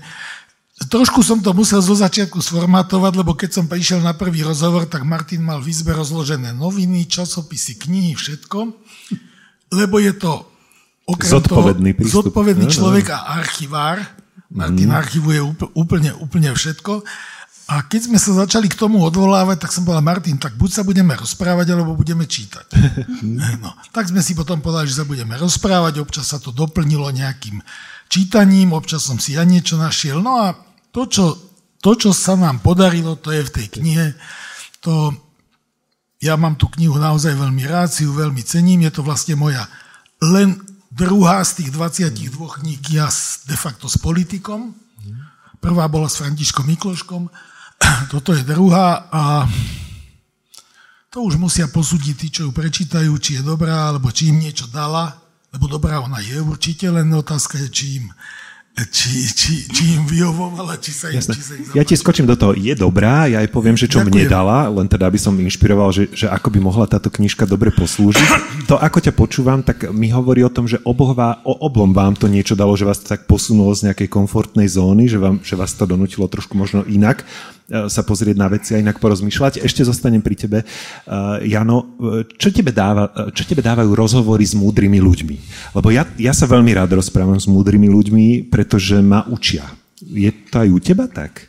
Čo ti dávajú tie rozhovory? Um, túto otázku mi ešte nikto nepoložil, ale asi máš pravdu. Asi mi to dáva, mne to dáva, ja to poviem tak veľmi z, nevhodným slovom, vlastne istú pohodu. Hm? Proste, že sa rozprávam s niekým, s kým si rozumiem. Ten človek je pre mňa zaujímavý, chcem sa dozvedieť hlavne ja teda všeličo od neho a to potom sprostredkovať e, tomu čitateľovi. A ako som to povedal, je to pre mňa, je to pre mňa zábavnejšie, ako sedieť pri počítači a písať si nejaké, nejaké svoje, svoje eseje. No, Takto, ešte na chvíľočku to poviem. Ja som sa to naučil, tento typ rozhovorov robiť v týždenníku Dominoforum. Kto si pamätáte na Dominoforum, tam Štefan Hryb s, Milanom, teda s Martinom Milanom Šimečkom robili skvelé rozhovory presne toho typu, že veľmi vážne témy začínali osobnými témami, hm. išli vlastne po komplexnej podstate toho človeka a tam som sa to nejako naučil. Prvýkrát som si to úvozovky vyskúšal s Milanom Lasicom, čo bolo pre mňa veľké pozbudenie, lebo Milan Lasica naozaj bol niekto. A keď som s ním e, išiel robiť tú knižku, keď som ho oslovil, že by som s ním chcel urobiť knihu rozhovorov, tak sa ma spýtal, čo si o toho slubuje. A ja som povedal, to uvidíme, až to bude hotové. A naozaj sa nám to nejako zadarilo. Ja som si myslel, že to bude posledná moja kniha, prvá a posledná, ale to sa zase zapáčilo vydavateľstvu. Keďže musím to takto povedať, kniha s Milanom Lasicom sa predali, z kníh s Milanom Lasicom sa predalo viac ako všetkých mojich ostatných kníh do, dokopy, ale nie kvôli mne. Dobrý host, áno. No a potom, potom sa mi to zapáčilo proste a začal som to robiť a ešte môžem sekundu? No jasne. Um, taký, taká úplne, nikdy neodpovedám na otázku, ktorú z tých kníh rozhovorov mám najradšej. Na tú otázku neodpovedám, lebo by som sa dotkol tých ostatných, ktorých tiež... To sa hovorí, že je to ako deti, že no, ktoré no, mám najradšej. Ale veľmi zaujímavá bola kniha s Ladislavom Chudíkom, ktorú som ani už veľmi nechcel robiť, na ktorú ma nahovorilo vydavateľstvo, lebo ako dneska hovoria mladí ľudia, mal som pocit, že už to nedáme. Chudík mal vtedy 85 rokov. Dal to úplne skvele, naozaj. A povedala mi jeho manželka, prosím vás, keď sa budete s ním rozprávať, pozerajte sa na neho, keď už budete mať pocit, že je unavený, tak to proste už nejako prerušte, skončíte. Tak sme začali sa rozprávať, hodina, fajn, v pohode. Druhá hodina, chudík v pohode, ja už som začal byť trošku unavený. Tretia hodina, chudík v pohode, ja som už padal na hubu, hovorím, pán chudík už, už, už hádam dneska tam stačilo. Odviezol som ho domov e, autom, chcel som mu pomôcť auta do, do bytu, teda do domu a on hovorí, no nehnevajte sa, tak hádam ešte trafím do svojho domu, nie? A ja bývam na 7. poschodí, ale výťahom sa vozím len po štvrté a potom idem 3 poschodia pešo. No a vtedy som pochopil, prečo tá únava chudík 65 rokov bol v divadle. Hmm. Divadelná skúška trvá 4 hodiny od 10. do 2. Takže ja už keď som bol o jednej úplne hotový, on bol ešte stále vo forme. Nemohlo ho to zdolať jednoducho, nie, takýto, nie, nie. takáto vznik, udalosť. Vznikla veľmi, veľmi pekná knižka. A tu tuším aj do češtiny preložili, nie? Tu? Áno, Áno niekoľko mojich kníh vyšlo aj, aj v českých mutáciách, tak aj, aj, aj tak kniha s chudíkom. No. No, bola to naozaj krásna príležitosť odpovedať Jánovi Štraserovi na jeho otázky. V čom je pre teba dôležitá tá kniha? Lebo Jan hovorí o tom, že teda tých diel si už napísal viacero. V čom je teda táto kniha výnimočná? V čom je dôležitá pre teba? Že má peknú fotku na obálke. Hotieš? To v iných knihách nemá. tak ja by som najprv povedal, že tá kniha sa vyvinula tak, že to by kľudne mohla byť v skutočnosti kniha rozhovorov s Janom Štraserom, uh-huh. pretože on tam hovorí to aj o sebe a tak ďalej. A vy niekedy tam aj do konfliktu až mohol, takého jemného idete, to je úžasné čítanie.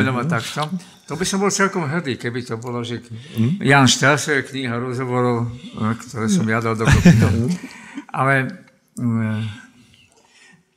ja som vlastne týmto oslovením sa dostal do situácie, že som si musel nejak tak nazhromaždiť jednotlivé tie obdobia môjho života, lebo takto to Jano ťahal a, a viacero z nich sa nejak prelínali tie malé dejiny s tými takými väčšími dejinami.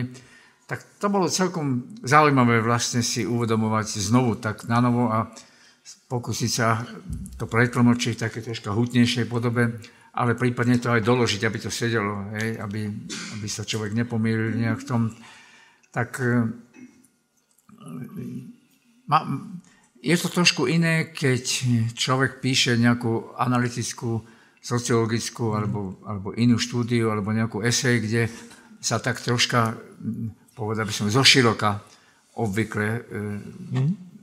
ten dej akože ťahá aj tie argumenty a, a tak ďalej, tak a, tuto som bol nútený vlastne Janom predsa len sa vyjadriť oveľa stručnejšie a pritom ale nezabudnúť na to, čo tam bolo, tak to, na to som nebol celkom zvyknutý, ale sa to nakoniec, myslím, celkom podarilo. A, e, tak myslel som tak trošku aj na, e, som spomenul aj tie pravnúčatá, hej, mm. tak mhm. myslel som trošku aj na tých, ktorí povedzme, nezažili niektoré z týchto, z týchto období, tak aby sa aj im tak mohli v pamäti počase nejak akože vynoriť, že ako sa to všetko na seba vrstvilo.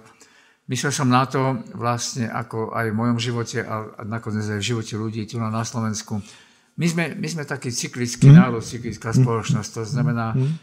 niečo sa nám podarí, potom padneme, potom znova sa zdvihneme a takto sa to nejak ťahá. Myslel som na to, ja to viackrát hovorím, že áno, tak mali sme Tisa, ale mali sme aj Postanie, mali sme Mečiara, mm. potom, potom prehral. Mm.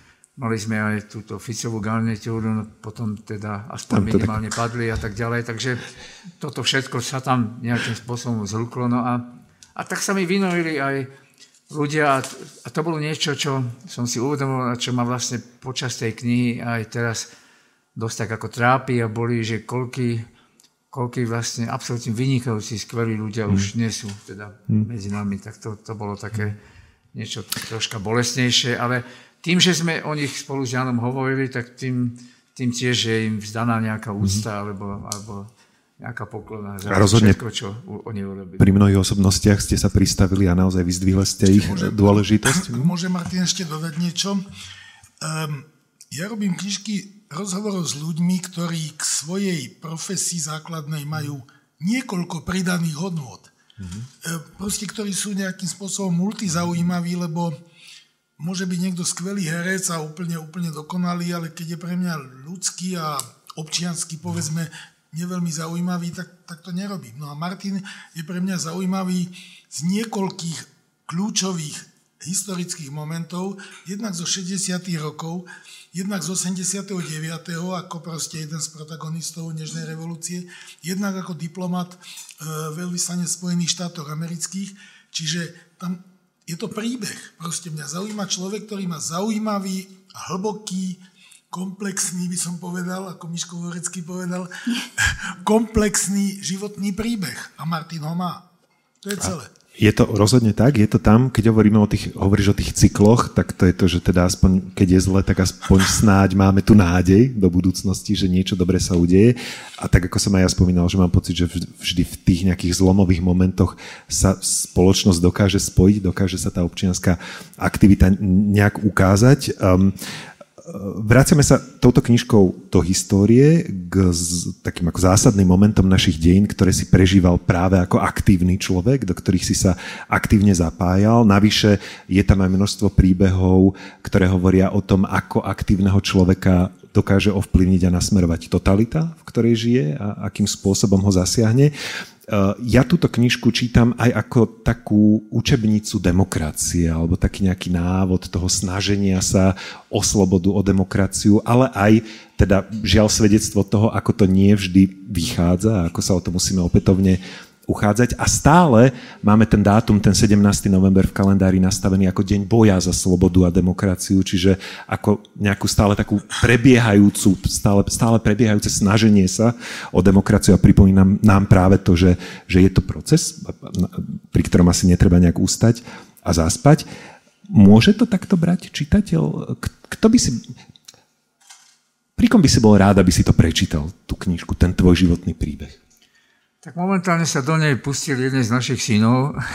Mm. Chvíľu mu to trvalo, ale tak už si prečítal tie prvé kapitoly, celkom ho to tak zaujalo. Tak e, neviem, e, ktokoľvek z ktorejkoľvek generácie, kto, kto má nejakú chuť alebo nejaký záujem sa vžiť do niektorého z týchto období mm. a tak sa pozrieť, ako vtedy boli rozdané karty. Čo sa vtedy mm. dialo, kto kde bol, kto čo urobil, kto čo neurobil mm-hmm. a ako to potom dopadlo.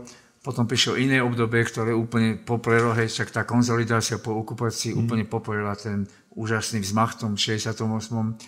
No a potom bolo obdobie takého utlmeného času, tak to znamená, že, že je aj, domnievam sa, také celkom užitočné si povedať, že aj tie najhoršie obdobia a najhoršie časy vlastne e, nemusia byť úplne stratené, ak sa človek nejak, teraz nemyslíme na seba, ale ľudia, ktorí tu žili, ak sa vlastne istým spôsobom pripravujú na to, že sa to môže zmeniť, ak udržujú v sebe tú kľúčovú, kľúčovú hodnotu, nejakú nádej. Hej? Mm. Ja som to zažil mm. v rôznych obdobiach a mal som aj Václava Havla veľmi rád za to, že on o tej nádeji hovoril, to je ten jeho známy výrok, že to nie nejaká prognostika, ale že to je orientácia srdca. Mm, mm, mm, že to neznamená, že keď máme nádej, že si myslíme, že to sa aj presadí, ale tak sa správame, mm.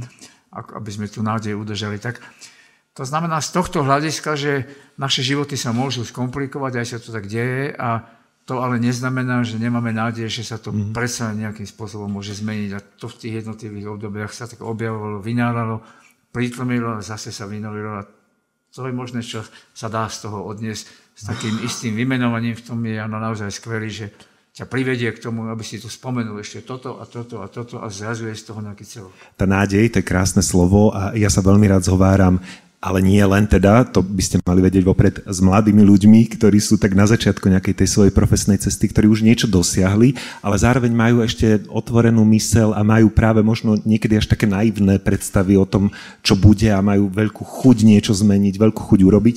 Aj mňa to nabíja takouto pozitívnou energiou a, a, a tým pocitom, že má zmysel sa o niečo usilovať, má zmysel sa snažiť. E, určite to platí aj pri politikoch. E, spomínal som už Václava Havla, ktorý e, naozaj si stál za tou pravdou a láskou a, a dokázal sa kvetnato vyjadriť veľmi poeticky, veľmi idealisticky k mnohým témam. A myslím si, že to je dôležité mať človeka, ktorý dodáva nádej a, a stojí si za ideálmi, stojí za hodnotami. Máme v našej spoločnosti takéto vzory? A pýtam sa ťa to aj ako jedného z kandidátov na prezidenta, kedy sa uchádzalo túto uh, funkciu hlavy štátu. Uh, máme takéto osobnosti u nás na Slovensku? Tak keď si spomenul Václava Havla, tak to sa tak naozaj vyskytne raz mm. na 10 ročia, že to je takýto človek, ako povedzme bol aj Tomáš Galík Masaryk, alebo, alebo Miran Rastislav Štefánik, tak ten, ten Havel bol fakt ojedinelý. A, a prepač, on... dopovedz ale, že čím to je, lebo jedna vec je mať naozaj, že, že stáť za dobrom, ale to sa mi zdá také, že akoby jasné u nejakého inteligentného, cítiaceho človeka, ale asi to ešte je niečo viac. To si sa dobre opýtal, ale na to sa nedá nejak Aha. odpovedať. Ty, to je tajomstvo bytia. Uh-huh. To, to, to nikdy nevieš, uh-huh. kto a ako sa uh-huh. takýmto spôsobom vyvinie. Nádherne to bolo vidno na vzťahu Ivana Havla a, a Václava Havla. Uh-huh. Ivan Havel tiež úžasný človek, vedec, hlbavý mm. a povedal by som e, veľmi široko rozprostranený mm. vo filozofii vedy a vo všetkých týchto otázkach, ale, ale iný typ. No. Mm. Václav Havel ten svoj výrok o tej pravde a láske, to nejde o to, kedy, ako to vyslovuje, ale za tým naozaj bolo tých 5 rokov basy. Mm-hmm. Viete, to, to povedal človek, mm-hmm. ktorý za to ručil svojim vlastným životom. Rozumiem. A on a on navyše teda do toho druhého väzenia išiel preto, lebo mal pocit, že zlyhal, že vlastne, keď bol prvý signatárom charty, takže vtedy sa nejakým spôsobom ako keby zaviazal, že sa už nebude viac angažovať a toho, toho samozrejme absolútne trápilo, tak potom, keď bol ďalší proces, tak išiel do toho úplne naplno. No dostal 5 rokov. No. Takže on to svojím spôsobom garantoval. Tak takých ľudí býva proste málo kedy a a naozaj ten jeho vplyv nebol ani zďaleka len československý, ale bol európsky, globálny a bez najmenších pochybností on prispel veľmi k tomu, aj na západe, že sa tieto krajiny dostali pod ten hmm. pláštik bezpečnostnej aliancie a aj únie.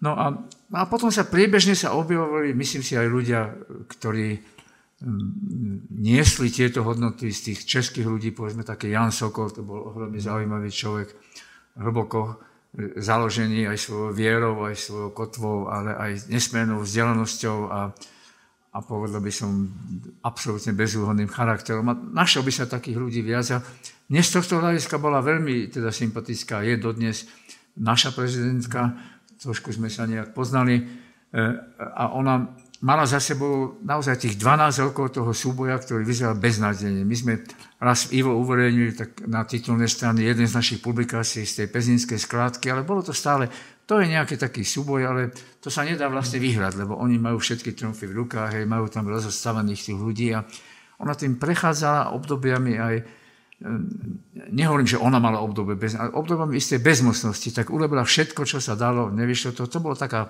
symbolika, niečo veľmi konkrétne, lebo to naozaj ohrozovalo životy tých detí a tak ďalej. No a to znamená, ona vlastne do tohto prišla dosť pripravená, o tom sa celkom tak nevedelo. Mm. A podarilo sa jej to a drží sa tam, kde čo robí, ako tiež veľmi, myslím si, ojedenia, taká bytosť. Takých ľudí tu z rôznym spôsobom bolo viac. Dnes sa takto profiluje napríklad Ivan Korčok, ktorý veľmi, veľmi jasne, zrozumiteľne a presvedčivo hovorí o tom, kde sme. To, to je odpoveď na Gogenovské otázky. Odkiaľ prichádzame, kto sme a kam smerujeme. Hej, tak Korčok to vie dobre pomenovať a urobí aj kroky. Nie sú to len také, taký verbálny útvar. Takže občas sa objavia nejakí mladí ľudia, ktorí sú tiež nejakou takouto perspektívou ja neviem, je ich viacero, mhm. keby Zuzana Vengiša do politiky určite medzi nich patrí, mnohí z nich do tej politiky nešli. Mne je sympatické, že najmladší Šimečka sa do tej politiky pustila. A dnes bolo, to bolo strašne zaujímavé, že videl fotografiu premiéra Hegera, že on sa tam, on sa nestretol, povedal by som, s nejakým komentátorom alebo nejakým mladíkom, on sa stretol s podpredsedom Európskeho parlamentu, hej, tak to bolo také zvláštne, čiže predsa len sa nájdú aj mladí ľudia, ktorí sa do toho pustia napriek tomu, že vedia, že je to ťažké a že treba robiť aj kompromisy, nemôže človek presadiť len to svoje, tak e, určite sa v politike vždy nájdú takí ľudia, chvála Pánu Bohu, ktorí, povedal by som, túto pochoden, tento typ charakteru, tento typ vplyvu politického, mm. tento typ nejakej zástavy, ktorá sa nesie ďalej, tak majú v sebe a ťahajú tú krajinu, tú spoločnosť alebo ten celý región ďalej. A tuto to uzavrieme tým slovom nádej teda zase. Snáď teda budeme mať takéto osobnosti aj do budúcnosti, ktoré nás budú reprezentovať. Hovoríme teraz ale o osobnostiach svetového vplyvu a svetových hodnôt. A napadlo mi len, neviem, či ale v krátkosti sa dá na takúto tému opýtať, ale uh, rozoberáte ju aj vy v tejto knižke zas nacionalizmus, ktorý a zdá by mohol aj priniesť nejaké pozitívne hodnoty, ale u nás teda sa tak akože ukazuje priebežne, že neprináša pozitívne hodnoty. Prečo máme my taký problém s nacionalizmom v tom negatívnom význame? Tak nemáme ho iba my, nemáme mm. ho iba, nemá ho iba Slovensko. Svojím spôsobom ho mali aj, keď zoberieme len Nemecko a Taliansko, malo mm. svoje obdobie, teda krajiny, ktoré sa troška oneskorene dostali k tomu mm. nejakému vývoju, tak sa v nich tieto národné hnutia alebo ak chceš, nacionalistické hnutie prejavili, vlastne prejavili si, keď bola tá jar národov v polovici 19. storočia, tak to sme neboli my, to boli, to boli Balti, to boli samozrejme Poliaci, ktorí ani vlastný štát teda nemali.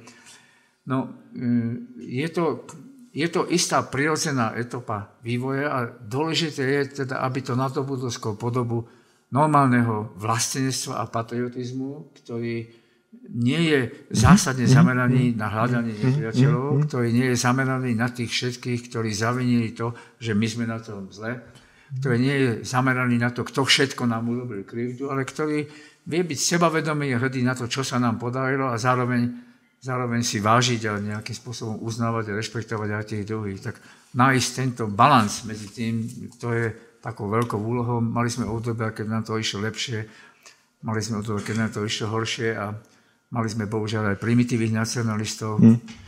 Mali sme bohužiaľ aj prezidenta, ktorý stal na čele štátu, keď s nacistickým Nemeckom do vojny s Polskom vstúpila jediná krajina, jediný štát, asi si slovenský štát, čo je nepredstaviteľná ako nekonečná hamba, ktorá sa za nami nesie. No tak, čiže treba vidieť, že ten Štefany bol bez najmenších pochybností ako človek, ktorý vy, veľmi výrazne uznával národné hodnoty e, a slovenské, ale teda do istej miery aj československé. Čiže tie podoby nacionalizmu sú rôzne a je veľmi dôležité pamätať na to, že čím je to možné proste vyvážiť. A, a pre nás, pre vývoj Slovenska je mimoriadne dôležité, aby sa to vyvážilo aj s tým občianským princípom, pretože tam sme mali nejaké zanedbanie, tá občianská spoločnosť sa dosť dobre nemohla v tých podmienkach natoľko rozvíjať prešli sme rôznymi etapami, hej. Skoro tu fungoval ten taký kódex takého prežitia, vždy to boli nejakí mocnejší, my sme sa museli prispôsobovať a tak, ale, ale postupne sa tá občianská spoločnosť, začalo to svojím spôsobom štúrovci, potom boli matičiari, potom boli zaprvé rasisti, šrobarovci a tak ďalej, tak to by sme mohli ísť. A, a potom za prvé republiky sa to rozmohlo a potom po 89.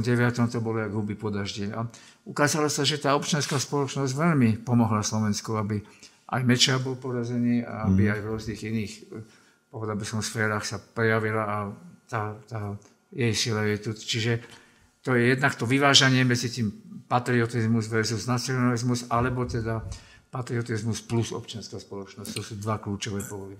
Nech sa páči, Jan. K tomu možno maličká poznámka. Martin s tým asi bude súhlasiť, že je dôležitý ten okamih, keď sa ten národný nacionalizmus, keď sa ten národ mení na politický národ. Mhm. Je veľmi zaujímavé, to som si všimol a už aj viacerí o tom napísali, za Ukrajinu bojujú hrdinsky Rusi. Mhm. Rusi žijúci na Ukrajine, majú, ktorí sú Ukrajinci ako občania Ukrajiny, pre nich je to ich krajina a to si ten Putin myslel, že my oslobodíme tých Rusov, ktorí žijú na, na teda etnických Rusov žijúcich na Ukrajine. Nie je to tak. To sú proste, to sú proste bojovníci za ukrajinský politický národ. Ktorý Putin pomohol vytvoriť. Áno, áno, presne. A to je, a to je úžasné. Je úžasné ich sledovať, jak v tých mestách, kde žijú teda Rusi, jak aj tie tí obyvateľia celkom normálne idú k tým vojakom hmm. a mhm. rusky, što vy zde delajete? Proste hmm. oslovujú ich a aj sa dokonca neboja ich osloviť, lebo majú ten pocit, že však aj oni sú Rusi, aj my sme Rusi. No a e, málo kedy sa, už aj to sa teraz deje, ale málo kedy sa stalo, že by tí vojaci na nich nejak zautočili, alebo že by na nich strieľali, alebo tak, lebo to predsa len nečakali. To, to nikto z nich nečakal. Tak, ako keď prišli 68, kde je kontrarevolúcia pre Boha. A vieš, čo je zaujímavé, že napríklad ruskí generáli Putinovskí do prvých línií posielajú nie etnických Rusov. Áno. No, to je, čo je proste, to, to, to je niečo také, sme naozaj no. my ešte možno nezažili. To, ešte keď, hej, to čo ešte... robia Rusi, to sú, no. to sú dvojičky. To je Al-Qaida proste, no. ktorá, ktorá zničila dvojičky. Hej. No a, a to vlastne práve nedobrý dôvod, alebo nedobrý, nedobrý príklad, alebo zlý až zlovestný príklad toho typu nacionalizmu, aký teraz Putin podporuje, je, že vlastne tom imperiálnom ťažení si oni najprv najímajú Čečencov, hej, potom si teda najímajú e, tých profesionálnych bojovníkov v podobe tých Wagnerovcov a teraz si najímajú Sílčanov. Tak to len, veď žold, to boli žoldnieri, však 17, 15., 16., všetky storočia proste aj impéria tak viedli vojnu, aj králi, aj monarchovia vojnu, že si najímali žoldnierov. No tak to, že si on najíma žoldnierov zo Sýrie, aby útočili proti Ukrajincom, tak ťažko si predstaviť príšernejší znak teda toho imperiálneho správania, mocenského správania, ako to, čo oni práve teraz robili. 18, 18 miest v Sýrii, kde sa tí ľudia môžu prihlásiť, dostávajú 5000 liber na mesiac od špeciálnej odmeny a niektorí z nich už boli také rozhovory, áno, áno, tak moja rodina je na tom finančne veľmi zlé, takže ja som sa prihlásil preto, aby som finančne pomohol rodine a keby ma zabili, tak oni potom dostanú za mňa nejakú odmenu. Tak toto je, toto je teda denazifikácia Ukrajiny. Je to šialené, skutočne. Jan Štraser, Martin Bútora, Zora Bútorová v dnešnom rozhovore hovoria aj o témach, ktorými, ktorých sa dotýkajú v knižke rozhovorov. Dáme si krátku prestávku, budeme pokračovať potom aj vašimi otázkami, takže premýšľajte nad tými najzásadnejšími, ktoré sa chcete opýtať. Ešte tento blok uzavriem a keď sme sa opäť vrátili k vojne a k aktuálnej situácii, tak tvoje pôsobenie v Spojených štátoch ako veľvyslanca, teda tá základná úloha bola práve tá naša aktivita smerom k NATO a vstupu do Severoatlantickej aliancie. Aké to bolo jednak v tej dobe náročné a opäť asi by sme mohli uzavrieť a pripomenúť, že aké je to v súčasnosti pre nás dôležité, že sa to aj vďaka tebe podarilo. To je zaujímavé, že my keď sme vtedy prišli v Amerike, do Ameriky na tento post, tak Slovensko tam bolo buď úplne neznáme, alebo ak, tak bolo známe mm. kvôli jednému boxerovi, ktorý je mm. nacionalista a utláča Maďarov. To bolo možno trošku zjednodušené, ale tak to jednoducho bolo. Ale zároveň sme prišli s niečím, čo je Američanom veľmi sympatické a to znamená, že Mečar bol vlastne z domácich vlastných síl a zdrojov porazený, 84% nepredstaviteľná účasť, spôsobí to mladí ľudia.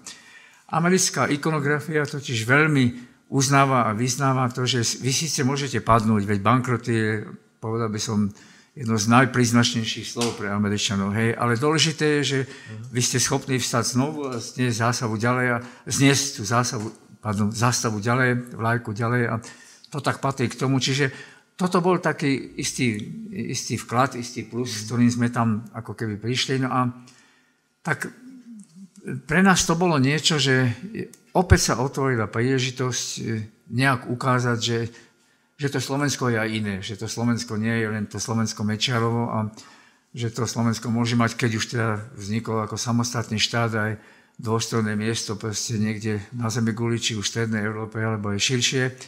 A to sa vtedy nejak darilo, mali sme aj veľkú podporu z domu.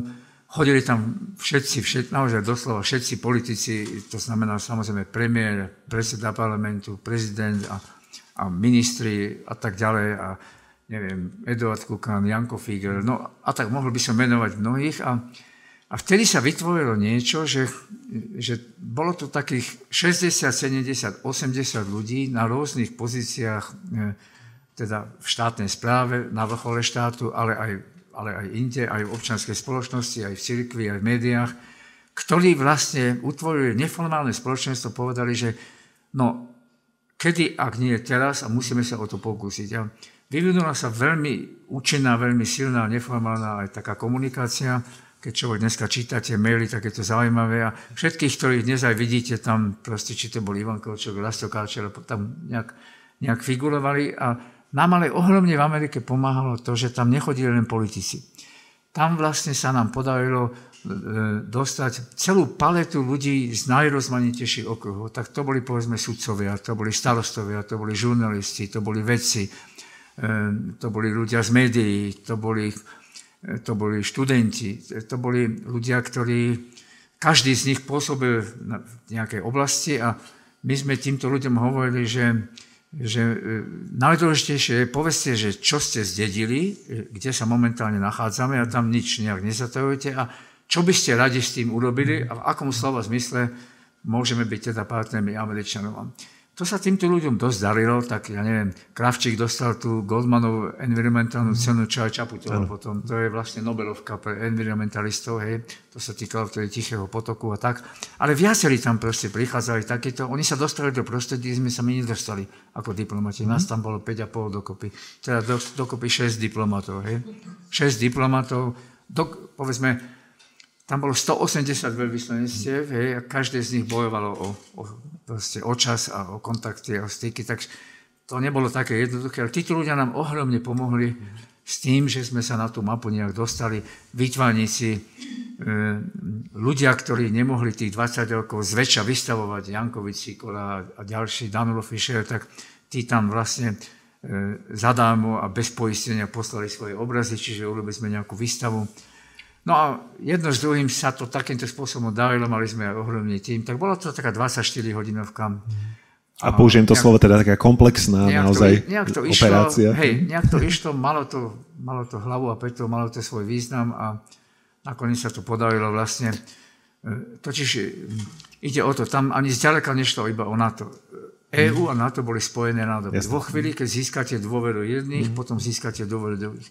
Za ďalšie, vtedy to nebolo ani tak, alebo ani zďaleka to nebolo len o bezpečnosti. To bolo skôr o tom, aby k nám prišli nejakí investori, mm. aby pomohli slovenskej ekonomike. Hej. Čiže my sme hovorili, na to je o nezamestnanosti v sníne, to nie je mm. len o tom. A to sa tak celkom ako darilo, darilo sa to už posledné, čo poviem, aj teda toho, že mm, tá debata vtedy na Slovensku sa z časti viedla, no tak na čo my tam ideme vstupovať, však na severe je Polsko, nie, vľavo proste sú Češi, na západ, e, na juhu sú Maďari, potom sú tam Rakúšania, tak však vlastne my už máme to, tak, ale to je také niečo, že ako keď e, vy proste požívate výhody nejakého klubu, ale nechcete platiť členské, nechcete sa do toho zapojiť, tak to sa tak nejak pomohlo.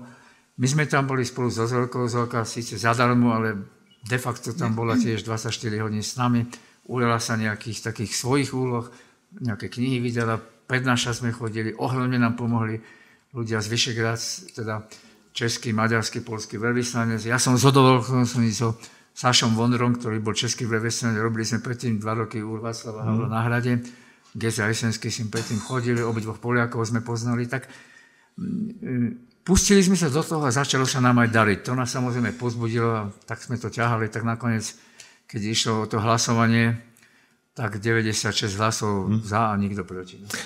Fantastický úspech eh, tej vašej delegácie a celé, celého to, toho týmu a všetkých tých ľudí, umelcov, odborníkov, ktorí prichádzali do Spojených štátov. Vy si môžete o tomto príbehu prečítať viac aj v knihe rozhovorov, eh, vďaka ktorej sa dnes stretávame a teda, ako hovoríš, bolo to aj o nejakých ekonomických záujmoch, o, o účasti v kolektíve západných krajín, kam sme chceli vtedy patriť a dnes teda žneme aj tie obranné Bolo to aj to, čo aj Horvátová, e, ktorá ako dieťa najprv ušli pred nacistami, potom ušli pred mhm. komunistami a, ona veľmi pomohla Čechom, ale veľmi, veľmi jej záležalo na tom, aby, aby tá veta, ktorú o tom mhm. Slovensku povedala, aby sa vymazala, hej, a pomáhala konkrétne mm. aj nám, sme sa s ňou troška poznali, aj Zelka, aj ja už predtým, takže aj to tomu pomohlo a Takže takýchto ľudí bolo potom viacero, ešte takú perličku, ak môžem.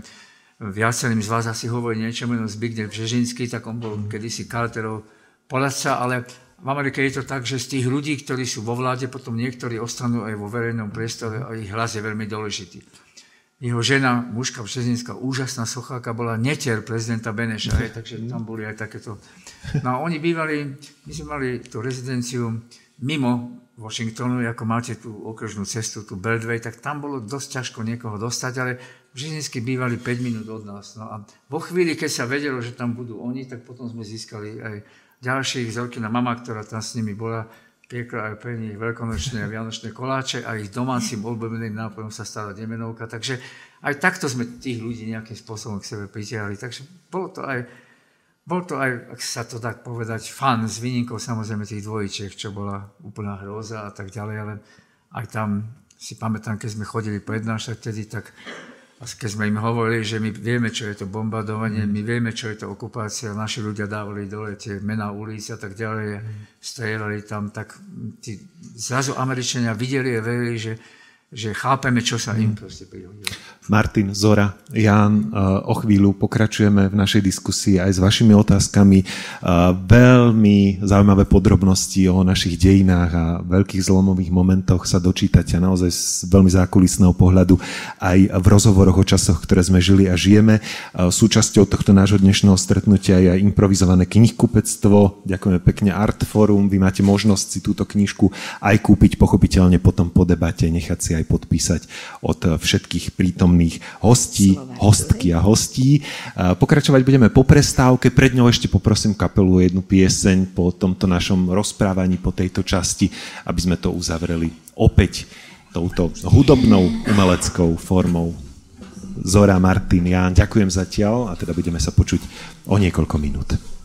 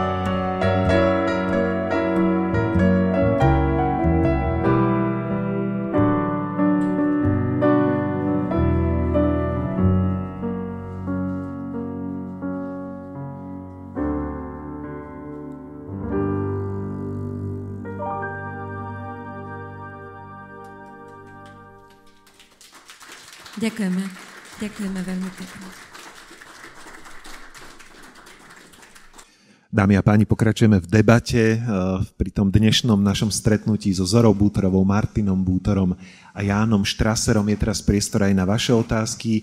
Začnem internetovou. Lucia Faltín sa pýta eh, a pozdravuje na diálku všetkých, že teda aj ju to dobehlo, tá choroba, eh, v týchto dňoch.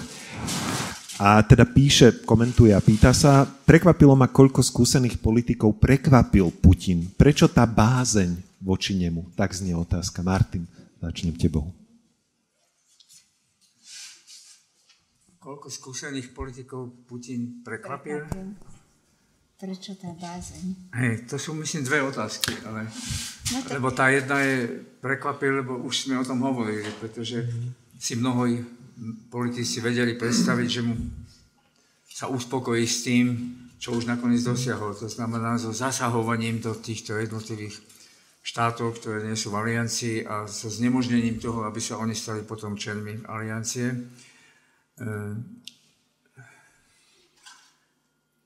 neviem, nie som si celkom istý, či sa to dá označiť iba slovom bázeň. Bolo to skôr také e, v tom šoku, tam na začiatku bolo také očakávanie, že pre Boha toto si trúfol a a zrejme mu to pôjde veľmi dobre. Mm. To trvalo takých 24-48 hodín a keď sa ukázalo, že tí Ukrajinci sa bránia, mm.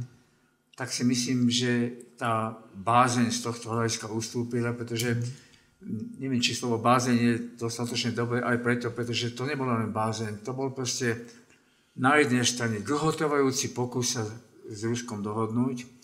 Predsa keď bol pár dvojčiek, hej, tak Putin bol prvý Rusko bolo prvé, ktoré Američanom podalo pomocnú ruku. Mm. Akýkoľvek zásah v Afganistane pomôžeme vám technicky, vojensky, komunikačne a tak ďalej. Potom predsa za prezidenta Medvedeva bola taká šanca, taká možnosť, taký pokus o to, že Medvedev sa pokusil modernizáciu Ruska.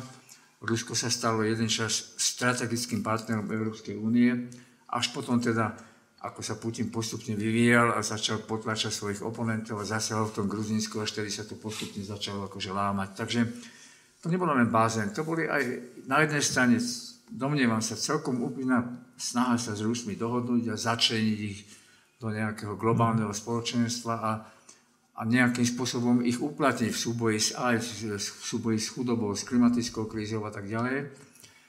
Ehm, No a okrem toho tam boli aj nejaké ekonomické záujmy, hej, tak závislosť teda od tých energií. Dnes už to myslím nie je ani tak bázeň, dnes je to odhodlanie.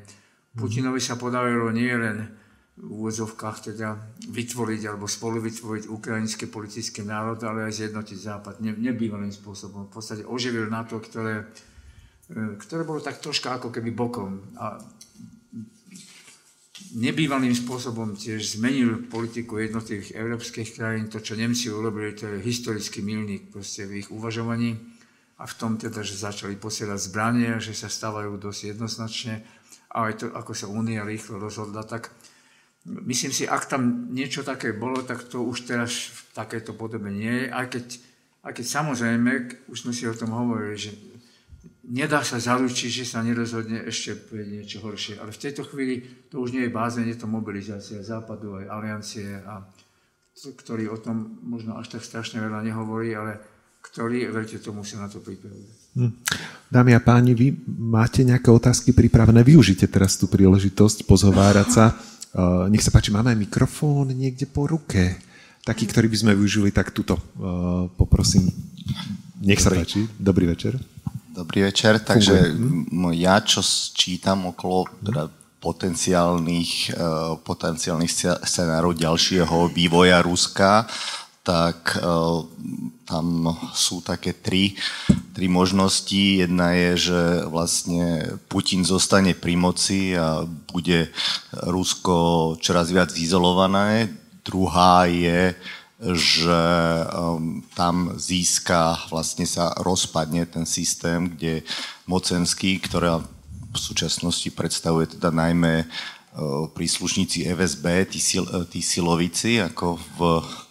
A tretia je, že sa uh, Rusko rozpadne na nejaké menšie, menšie krajiny, že v podstate nejako imploduje, tak toto, toto sú možno, čo som zachytil, nejaké také tri scenáre, že či vidíte vy ešte nejaký ďalší, prípadne z týchto troch scenárov, keby ste ich mali zoradiť podľa vašich skúseností alebo tých vašich znalostí, nejakú pravdepodobnosť ich, tak ktorý uh, tak považujete za taký reálnejší. Čiže to je taká otázka na budúcnosť. Jan, ty to ako vidíš s budúcnosťou no, tohto konfliktu a Ruska? Ako hovoria v bulváre, nemám vešteckú gulu, mm. takže, takže neviem naozaj, ale mne by sa najviac páčil mne by sa najviac páčil ten scenár, ktorý sa odohral v apríli 1945 v Hitlerovom hlavnom stane. Mm. Ak si pamätáte, čo som naozaj s tým znepokojením si prečítal, že existuje tzv. junarmia, čo sú vlastne ako keby mladí ešte pod 18 rokov bránci, ktorých verbujú mm. proste na, na tento boj, tak mi to pripomenulo ten záber, ak poznáte určite dokumenty z druhej svetovej vojny, ako Hitler koncom apríla tých svojich Hitlerjugend, čo obraňujú Berlín, tam vyznamenáva, takto sa mu už transujú ruky mm. Parkinsonovský a oni potom na druhý, tretí deň padnú pri obrane Berlína tie deti. Takže ja by som si predstavil taký koniec, lebo on bunker má, tá ampulka Siankali možno by sa tiež našla, pištolu tiež má a bol by to veľmi pekný koniec, naozaj. Zora, a ty ako, ako sociologička uh, komentuješ to dianie a zase môžeme sa oprieť aj o to, že čo sa deje aj v samotnom Rusku. Už sme spomínali to, že aj keď uh, majú niektorí možno chuďa odvahu protestovať, tak to väčšinou trvá pár desiatok minút. Čo sa môže odohrať v tej samotnej krajine? No ja si teda tiež ne, netrúfam nejako hmm. veľmi predpovedať, to. Aj sa tak hovorí, že sociológovia by to rozhodne ani mhm, mhm, nemali. Mhm, no ale nedávno som videla taký veľmi zaujímavý výskum, ktorý urobila ukrajinská výskumná agentúra, neviem, či to poznáte, tak spoviem zhruba, urobila v Rusku a teda keďže hovoria rusky, tak to bolo proste, e, sa to dalo spraviť s tým, že v tom prieskume kládli samozrejme otázky tou putinovskou dikciou, mm-hmm. čiže hovorilo sa o špeciálnej operácii, hovorilo sa o špeciálnej operácii na Ukrajine a nie v Ukrajine, pretože pre mm-hmm. nich Ukrajina je len územie, nie je to proste štát a tak ďalej.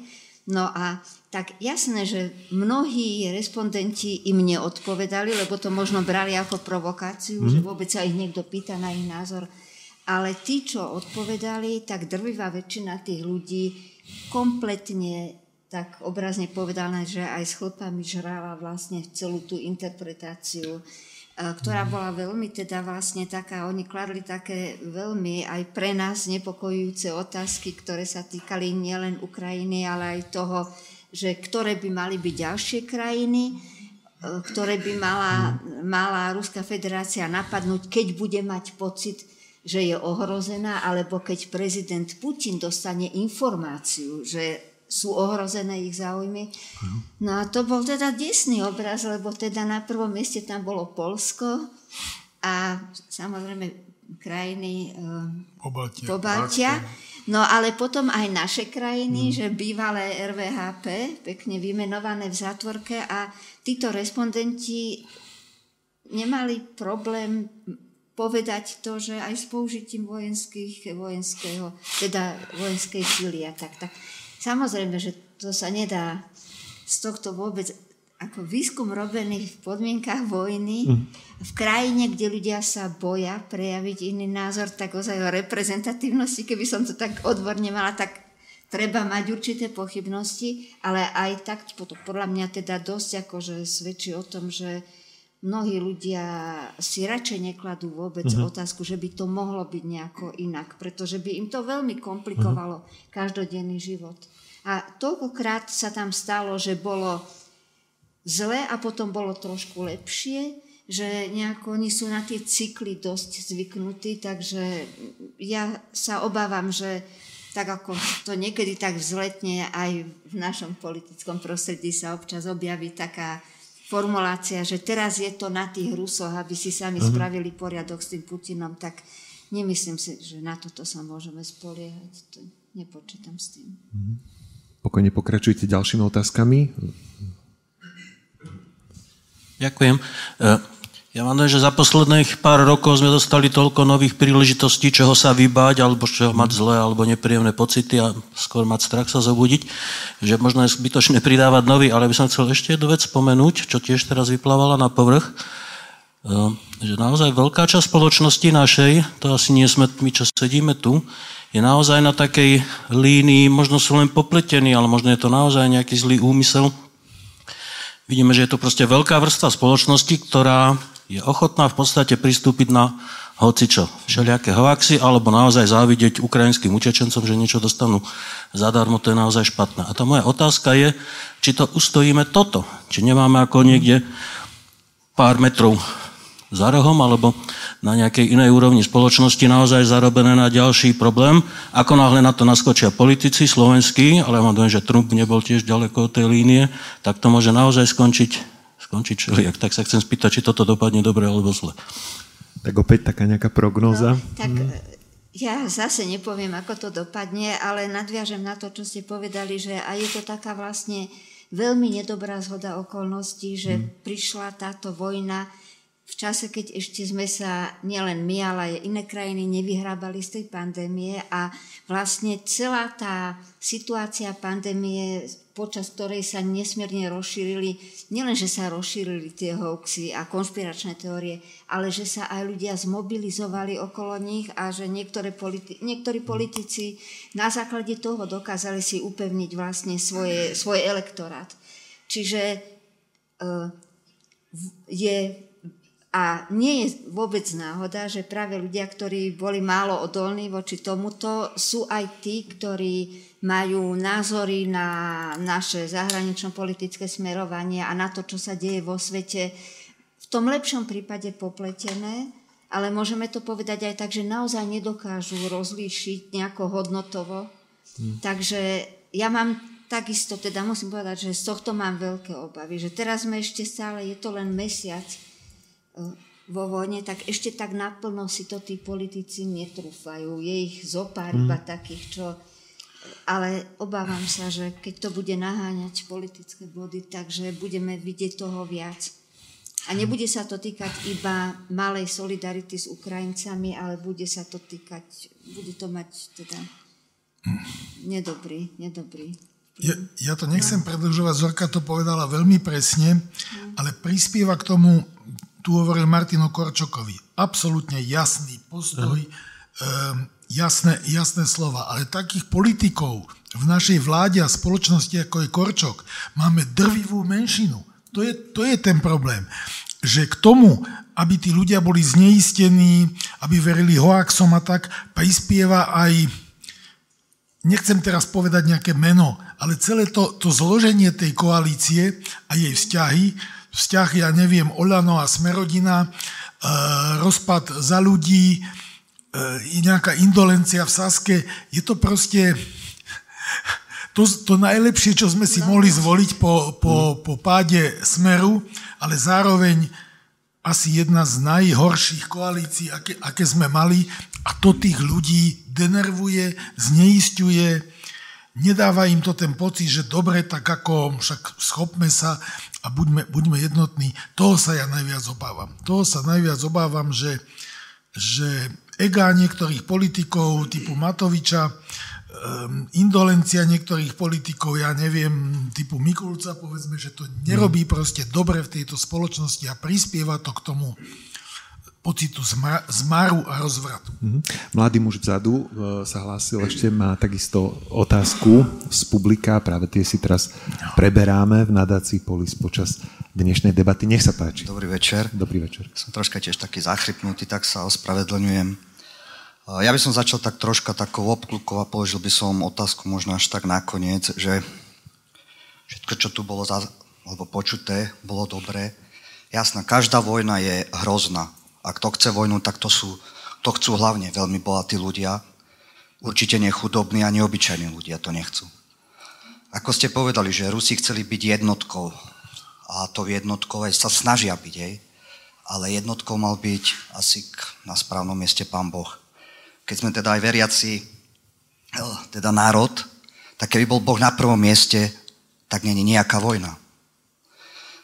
Veľmi dobre ste povedali, že chýbajú nám hodnoty. No nie nám, ale celému svetu asi. Snažíme sa aj v tejto situácii nájsť niečo pozitívne. Stále sú ľudia, ktorí majú veľké srdce a nejaké aj hodnoty, čo aj humanitnou pomocou to sa snažia vyjadriť. Vojtech Kodet, teda český exorcista, raz povedal, že za komerčnými médiami stoja ľudia, ktorí sú veľmi zlí. Teda masierujú nám stále tie myšlienky a pochody v tých hlavách. My si to častokrát ani neuvedomujeme, hej. Ale je to tak, že ráno sa zobudíme, vidíme všetko negatívne. A to... Otázka za chvíľočku poviem. Áno, toto otvárame ďalšie témy. Ale dobre, tak ja to už tak zhrniem, že prakticky, jedno si myslím, že pred 8 rokmi mohli či Ukrajinci, či Rusi veľmi dobre rozprávať o miery a veľmi dobre tiež uh, mohli sa diplomaticky aj dohodnúť. A čo si aj myslím, že prečo aj tieto vojny aj tak vznikajú, veď ľudia nenavidia seba prakticky, ničia seba. Nechajme ale teda povedať hostí našich a, názor, no dobre, ja už to dopiem opýtajte sa. A, tá posledná otázka bol, bola tak, že a, ako by mali teda jednať obidve strany, hej? Či Ukrajina alebo Rusia by zabezpečili mier ešte tak pred 8 alebo 9 rokmi dozadu, keď nevedia teraz jednať. Hm? Ďakujeme pekne, Martin. Dá sa teda takto obzrieť do hm, tej minulosti? Hm? Rozumiem, alebo usilujem sa porozumieť tomu, čo hovoríte a, a mňa v tejto súvislosti napríklad naozaj veľmi zaráža, že keď taká osobnosť, ako je pápež František, veľmi jasne robí obidve veci. Jednak vyzýva k mieru všetkých a zároveň hovorí, kto tú agresiu spôsobil a aké utrpenie tá agresia prináša, tak by som si myslel, že v krajinách ako je Slovensko, kde predsa len e, tie kolene viery sú tu nejak hĺbšie zapustené, že to zapôsobí aj na tých ľudí, ktorí teda váhajú a nie sú celkom istí a, a nejak sa niekedy dokonca prikláňajú k tomu, že to všetko vlastne spôsobili Západ a NATO. Tak to je taká jedna poznámka. A druhá poznámka k tomu je, že to trošku súvisí s tým, ako sa vyvinula bohužiaľ ruská pravoslavná církev, ktorá sa vyvinula nie len na to, že podporujú Putina, ale oni chodia krstiť a požehnávať všetky tie zbranie. To sa Putinovi podarilo urobiť, e, zmanipulovať to tak, že dnes je to úplne celkom jednoznačné. Všade vidíte proste tých hlavných teda predstaviteľov ruskej pravoslavnej cirkvi, ktorí v tomto zmysle slova ešte do, e, nie len, že neumožňujú, povedal by som, vypočuť si slova inej pravoslavnej, ako samozrejme círky, však nie je Ruska jediná, a nemyslím ukrajinskú, ale aj, ale aj inú, a, e, a že, že im to vlastne nedoláhne. Takže to, po čom vy voláte, aj toto boli prekážky, ktoré vlastne mm. neumožňujú, aby sa to, po čom teda, o čom ste hovorili, aby sa to naplno mohlo uskutočniť. Vďaka za odpoveď a ešte priestor pre jednu otázku. Využite, mo- áno, nech sa páči priestor. Ja e, som asi pred desiatimi rokmi počul jeden Putinov výrok, ktorý mi zostal v hlave, že všade, kde sú hroby sovietských a ruských vojakov, je ruské územie. A to bolo v našej televízii, ja som to počul z televízie. Tak e, ja mám dosť takú pochybnosť, že táto vojna skončí takýmsi neúspechom Putina. On musí mať takýsi výsledok pred národom, aby teda pozitívne. Buď získa mhm. časť Ukrajiny, alebo to skončí ako si väčšou vojnou. Hej. Ja si pamätám, kedy si bola vojna zimná medzi Fínskom a Ruskom v roku 1940. Rusi napadli Fínov, Fíni sa ubránili, ale museli obetovať časť svojho územia, aby zostali ako štát. Hm. Hej.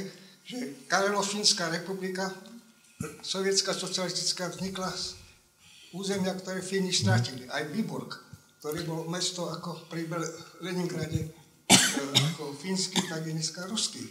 Čiže... Že hm? mne, sa, mne to vyzerá, tak, že tam Ukrajina asi musí obetovať buď Krym, alebo čo. Smeruje to teda k takémuto riešeniu? tento môj názor vyvrátil. Alebo taký ne, No bohužiaľ vôbec sa neodvažujem, ani sa nechystám vám ho vyvrátiť. A môžem k tomu len dodať, že že toto je obrovská dilema e, tak pre Putina, ale aj pre ukrajinského prezidenta. Pre Putina je to dilema v tom, že keďže ten jeho veľký plán stroskotal, a keby sa aj k tomu znovu vrátil, tak okupovať 400 miliónovú rozsiahlu krajinu sa mu nemôže podariť. Tam, tam by bola partizánska vlastenecká vojna, ktorá by sa tiahla mesiace, roky a tak ďalej. Čiže, čiže to veľké a rýchle obsadnenie za 3 dní tomu jednoducho nevidie. Čiže z tohto hľadiska on teda čelí dileme, ako odísť, e, aby si zachoval tvár, aby teda mohol Rusom povedať, že to a to sa podarilo.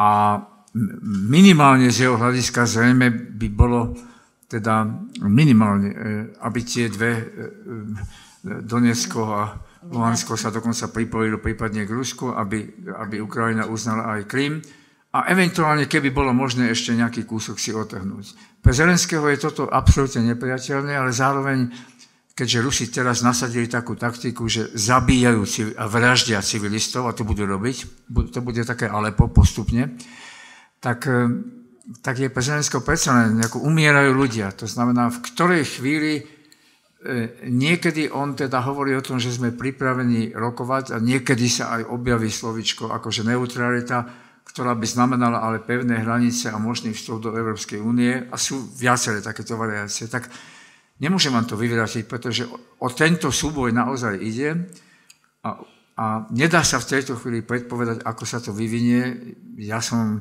ja si viem predstaviť, že Rusi sa pustia ešte, ešte stále do väčšej a mohutnejšej ofenzívy. Zároveň Ukrajinci sú stále viac a viac vyzbrojovaní a ukázalo sa, že vedia aj s tou technikou robiť. Teraz sa ozvala Austrália, ktorá im pošle úplne najmodernejšie proste zbranie, posiela ďalej Nemecko. Biden síce hovorí, že teda NATO nepôjde nikdy bojovať, ale, ale veľmi nehovorí o tom, čo všetko Američania Ukrajincom dodávajú a je toho veľa. Je toho z rôznych strán, ide toho proste veľa, takže tých Ukrajincov poraziť to nebude proste jednoducho také ľahké. No a v tomto zmysle slova e, ani oni nebudú chcieť pristúpiť na nejaký taký kompromis. A teraz poviem to posledné, že keď sa teda objavili tie úplne neslychané úvahy, už úplne zločinné o možnom použití na zabezpečení teda Ruskej federácie jadových zbraní, tak neviem, či si niekto z vás spomenie, asi seniory medzi nami, hej, tak Svet už bol raz veľmi blízko jadovej vojne. V roku 1962 blízko brehov Spojených štátov bola ruská, sovietská ponorka, ktorá vtedy dostala aj príkaz, aby vypustila jadovú hlavicu. To bol zle interpretovaný signál, ktorý prišiel teda z Moskvy, pretože ten signál hovoril o tom, že Američania zautočili. No o tom sa potom veľa, veľa písal. Robert McNamara, americký minister obrany, hovoril, že sme boli úplne blízko tomu. A ten sovietský dostor, lebo to, to, ten gombík nestlačí Putin, to ide cez ďalších ľudí, niekto hovorí, že ich je 5, niekto hovorí, že ich je 7, to sa tom ten tú raketu nepustil. A po 30 rokoch on potom sám osobne o tom akože hovoril, tak ostáva dúfať, že, že keď, e, keď by na to zareagoval, nie, keď na to zareaguje, nie že by, keď na to zareaguje a určite zareaguje, keby sa niečo stalo, že oni prekročia ako tú hranicu a vyhodnotí sa to nie ako náhodne padnutá raketa, ale ako proste útok, tak treba dúfať, že vlastne to Rusko nepovažuje jadrové zbranie, lebo jeden z tých siedmých, ktorý to Putinovi do očí nikdy nepovie, ale to jednoducho neurobí, nie len kvôli tomu, že aj jeho rodina by zahynula, ale proste to neurobí. Takže to je jeden z týchto variantov. To všetkom ostatnom to bude závisieť od toho, čo do toho tá Ukrajina vloží a, a čo bude pre Putina dosť, aby odišiel s nejakou, hovorím, tvárou, a zároveň, a posledná vec, zároveň, ako tie sankcie tentokrát to nie je vymyslené, to naozaj bude na tých Rusov doliehať stále a stále a stále viac a bude to doliehať aj na armádu, aj na ich pripravenosť. Bude to doliehať na úplne celú spoločnosť. Nie, že by sa oni išli búriť, ale oslabí sa fungovanie toho štátu a oslabí sa aj fungovanie armády. Tak kde a ako sa nájde, aký balans medzi tým, čo ste vy hovorili a tým, ako sa to vyvinie, to uvidíme. Hovorí sa o tom historicky, že sankcie, akým spôsobom v minulosti fungovali, ale naozaj takéto bezprecedentné ešte nedá sa porovnať. Ďakujem veľmi pekne aj za vaše otázky. Ďakujem aj vám za odpovede, za to, že ste prijali pozvanie do tejto diskusie. A k tomu smeruje moja taká záverečná spoločná otázka na vás všetkých. Objavujete sa v médiách pravidelne, komentujete dianie aj v týchto dňoch veľmi intenzívne hovoríte aj o vojne na Ukrajine. Čo vás motivuje? Prečo v tom, mm, Tiano, vidíš význam chodiť o tom rozprávať? No, nebolo to tak často, ale vždy, keď som pozvaný alebo vyzvaný, tak to pokladám za svoju povinnosť. Doslova.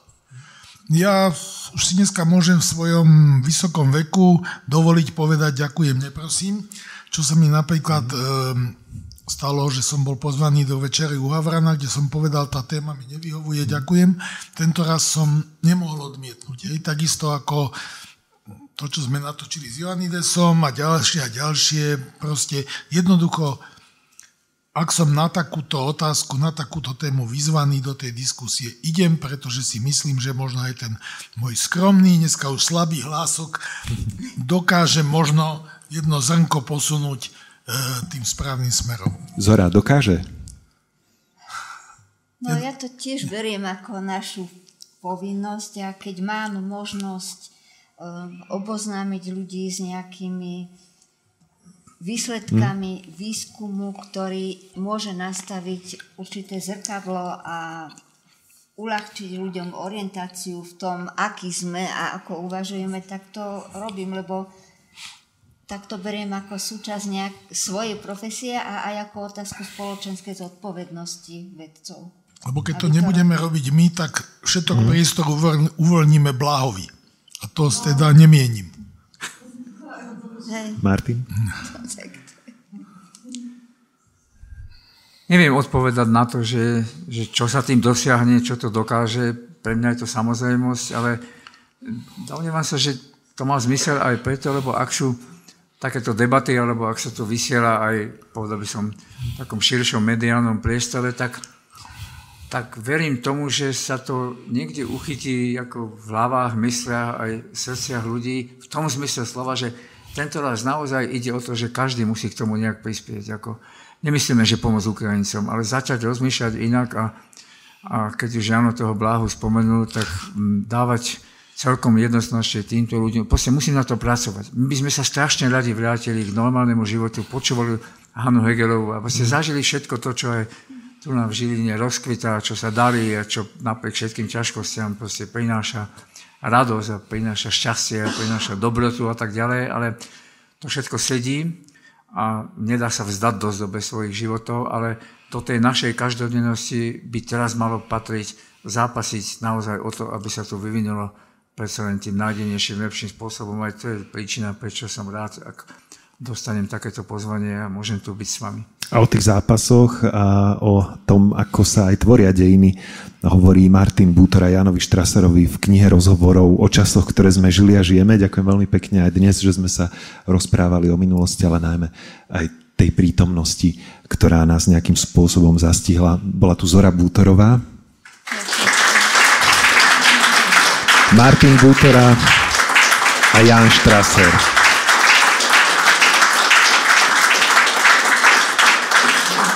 Ja som Martin Staňo, ďakujem veľmi pekne eh, za túto možnosť sa s vami pozhovárať. Eh, vám ďakujem veľmi pekne za vašu prítomnosť. Ešte si užite aj záverečné piesne, ktoré zaznejú v rámci dnešného programu. Pripomínam, knižku si môžete kúpiť v Artfore, ale viem, že mnohí ste tak už urobili cez prestávku. Máte aj šancu využiť prítomnosť našich hostí, nechať si túto knihu podpísať. No a predtým, než zaznie záverečná časť dnešného koncertu, pripomínam, že aj zajtra sa bude debatovať od 15. na tému 30 rokov od začiatku vojny v Bosne a Hercegovine.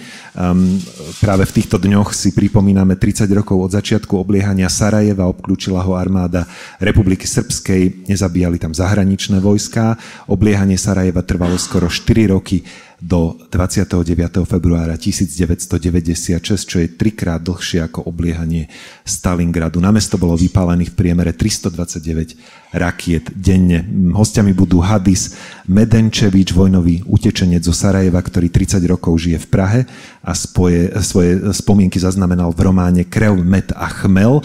Zajtra teda sa bude hovoriť aj o tejto knižke. Príde Jan Urbán, český novinár, prežívajúci vojnu v Juhoslávii na vlastnej koži a Fedor Gal, ktorý bude s Janom a Hadisom e, viesť rozhovor. Ste srdečne pozvaní. Ďakujeme a kapela má opäť priestor na to zaujať svoje miesto na javisku.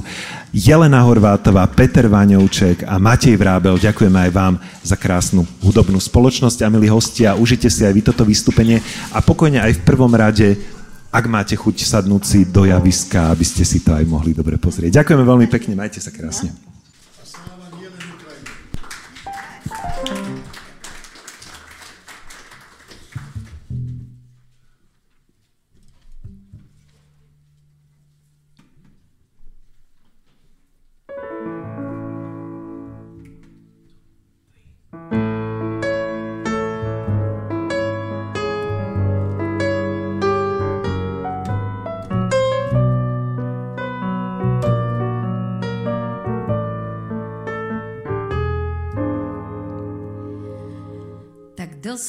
Už toho kouzla, co oví se jak psí víno mou vláhu, dál by sám, dál by mi slunce bral. Ten tvůj šatn tak bal, ty jsi tak schopný muž, tak všeho schopný muž, ty jsi tak drahý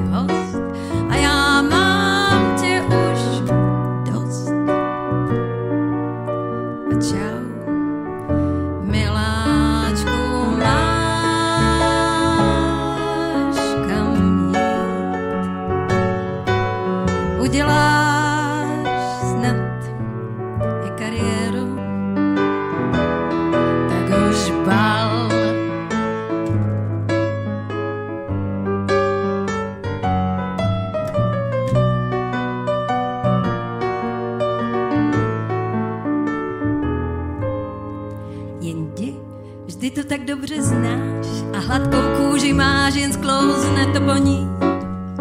Tu hlavu, hlavu krásnou styč, co bylo dřív je pryč, ale musíš vrátit klíč. Buď zdráva, sám se spas, se mnou ztrácíš jen čas, škoda, patříš sem zlek. Mám tvou školu, tak snad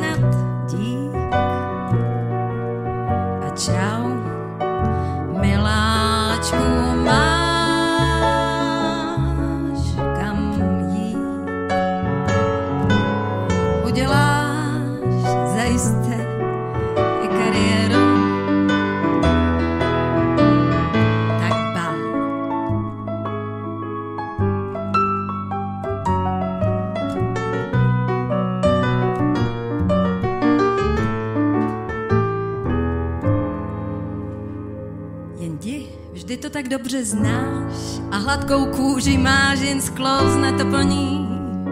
Tu hlavu krásnou styč, co bylo dřív je pryč, ale musíš vrátit klíč. Buď zdráva, sám se spas, se mnou ztrácíš jen čas, škoda, patří sem zlek. Mám tvou školu,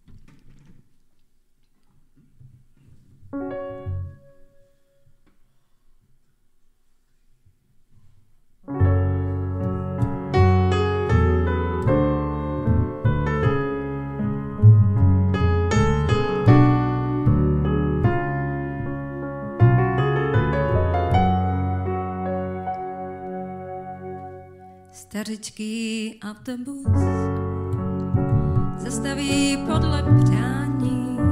Vystoupím tam, kde ves první zdí začíná. V chaloupkách voní les, kostelík výšku sklání. Do stráně těžký vůz, koníček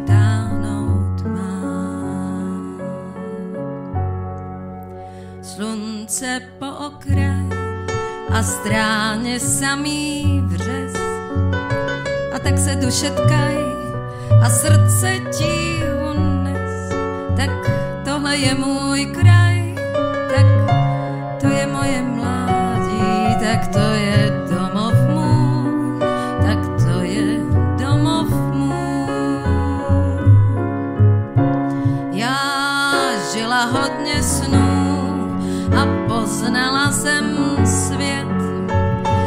je to hodně dnů, už je to hodně let, co vítr všecko smet. A pak zůstala jen touha, bože můj, já chci zpět. Bože můj, já chci zpět. Přes hory kamení, ze světů plných bouří. Zarostlou pěšinkou po špičkách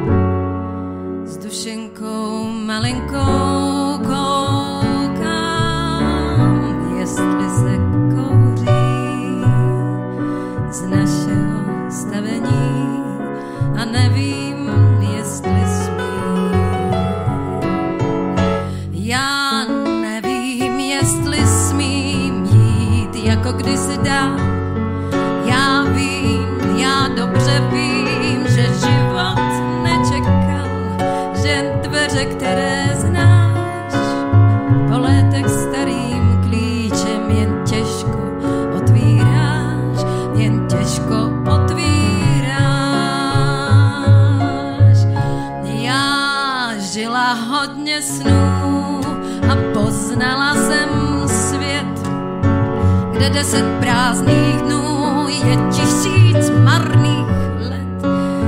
To vítr všecko smet a pak zůstala jen touha. Bože můj, já chci zpět. Bože můj,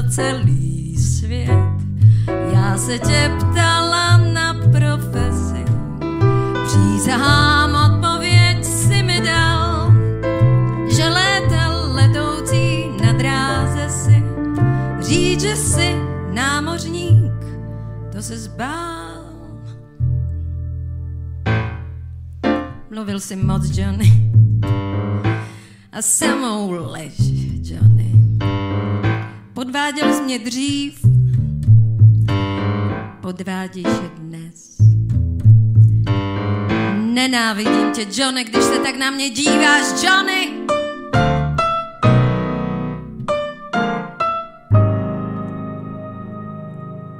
Dej aspoň fajfku z huby ven.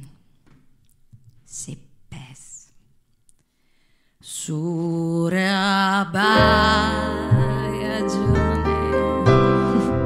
Tvoje řeči už znám. Surabaya.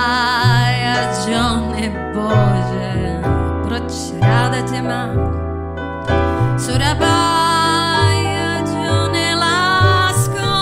Až umírám, bez srdce si, a já tě ráda mám.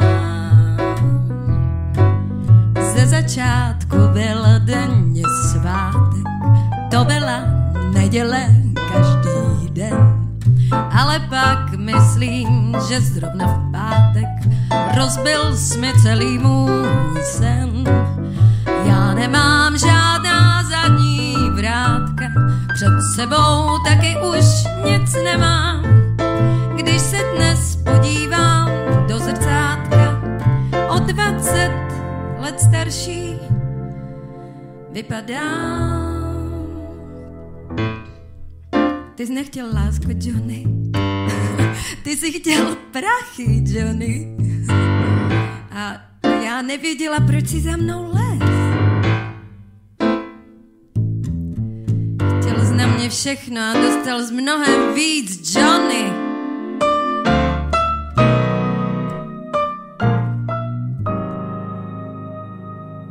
Dej aspoň fajfku z huby ven. Jsi pes. Surabaya, Johnny, Johnny. Tvoje řeči už znám. Surabaya,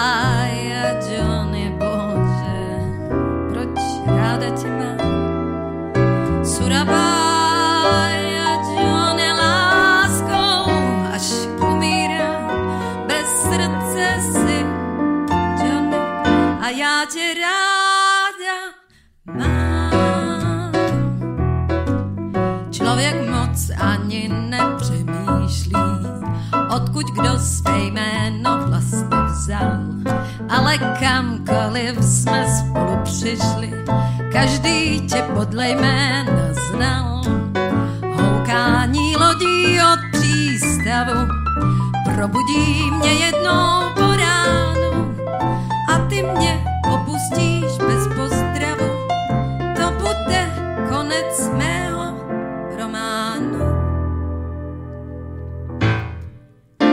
Ty nemáš srdce, Johnny. Víš, víš, že jsi lump, Johnny? Ty, ty jdeš teď pryč. Proč, proč právě teď? Já, já, já tě mám ráda, Johnny, jako první den, Johnny.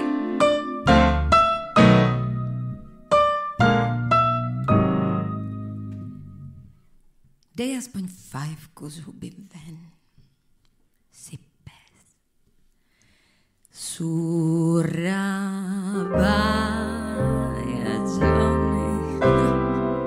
Tvoje řeči už znám. Surabaya, Johnny, bože, proč ráda tě mám? Surabaya,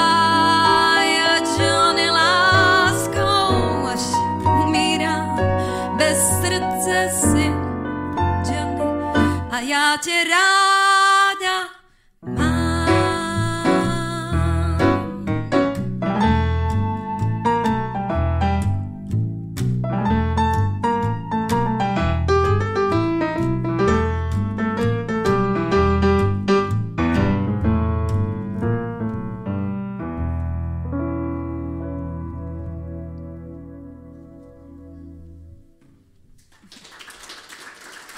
Ďakujeme veľmi pekne.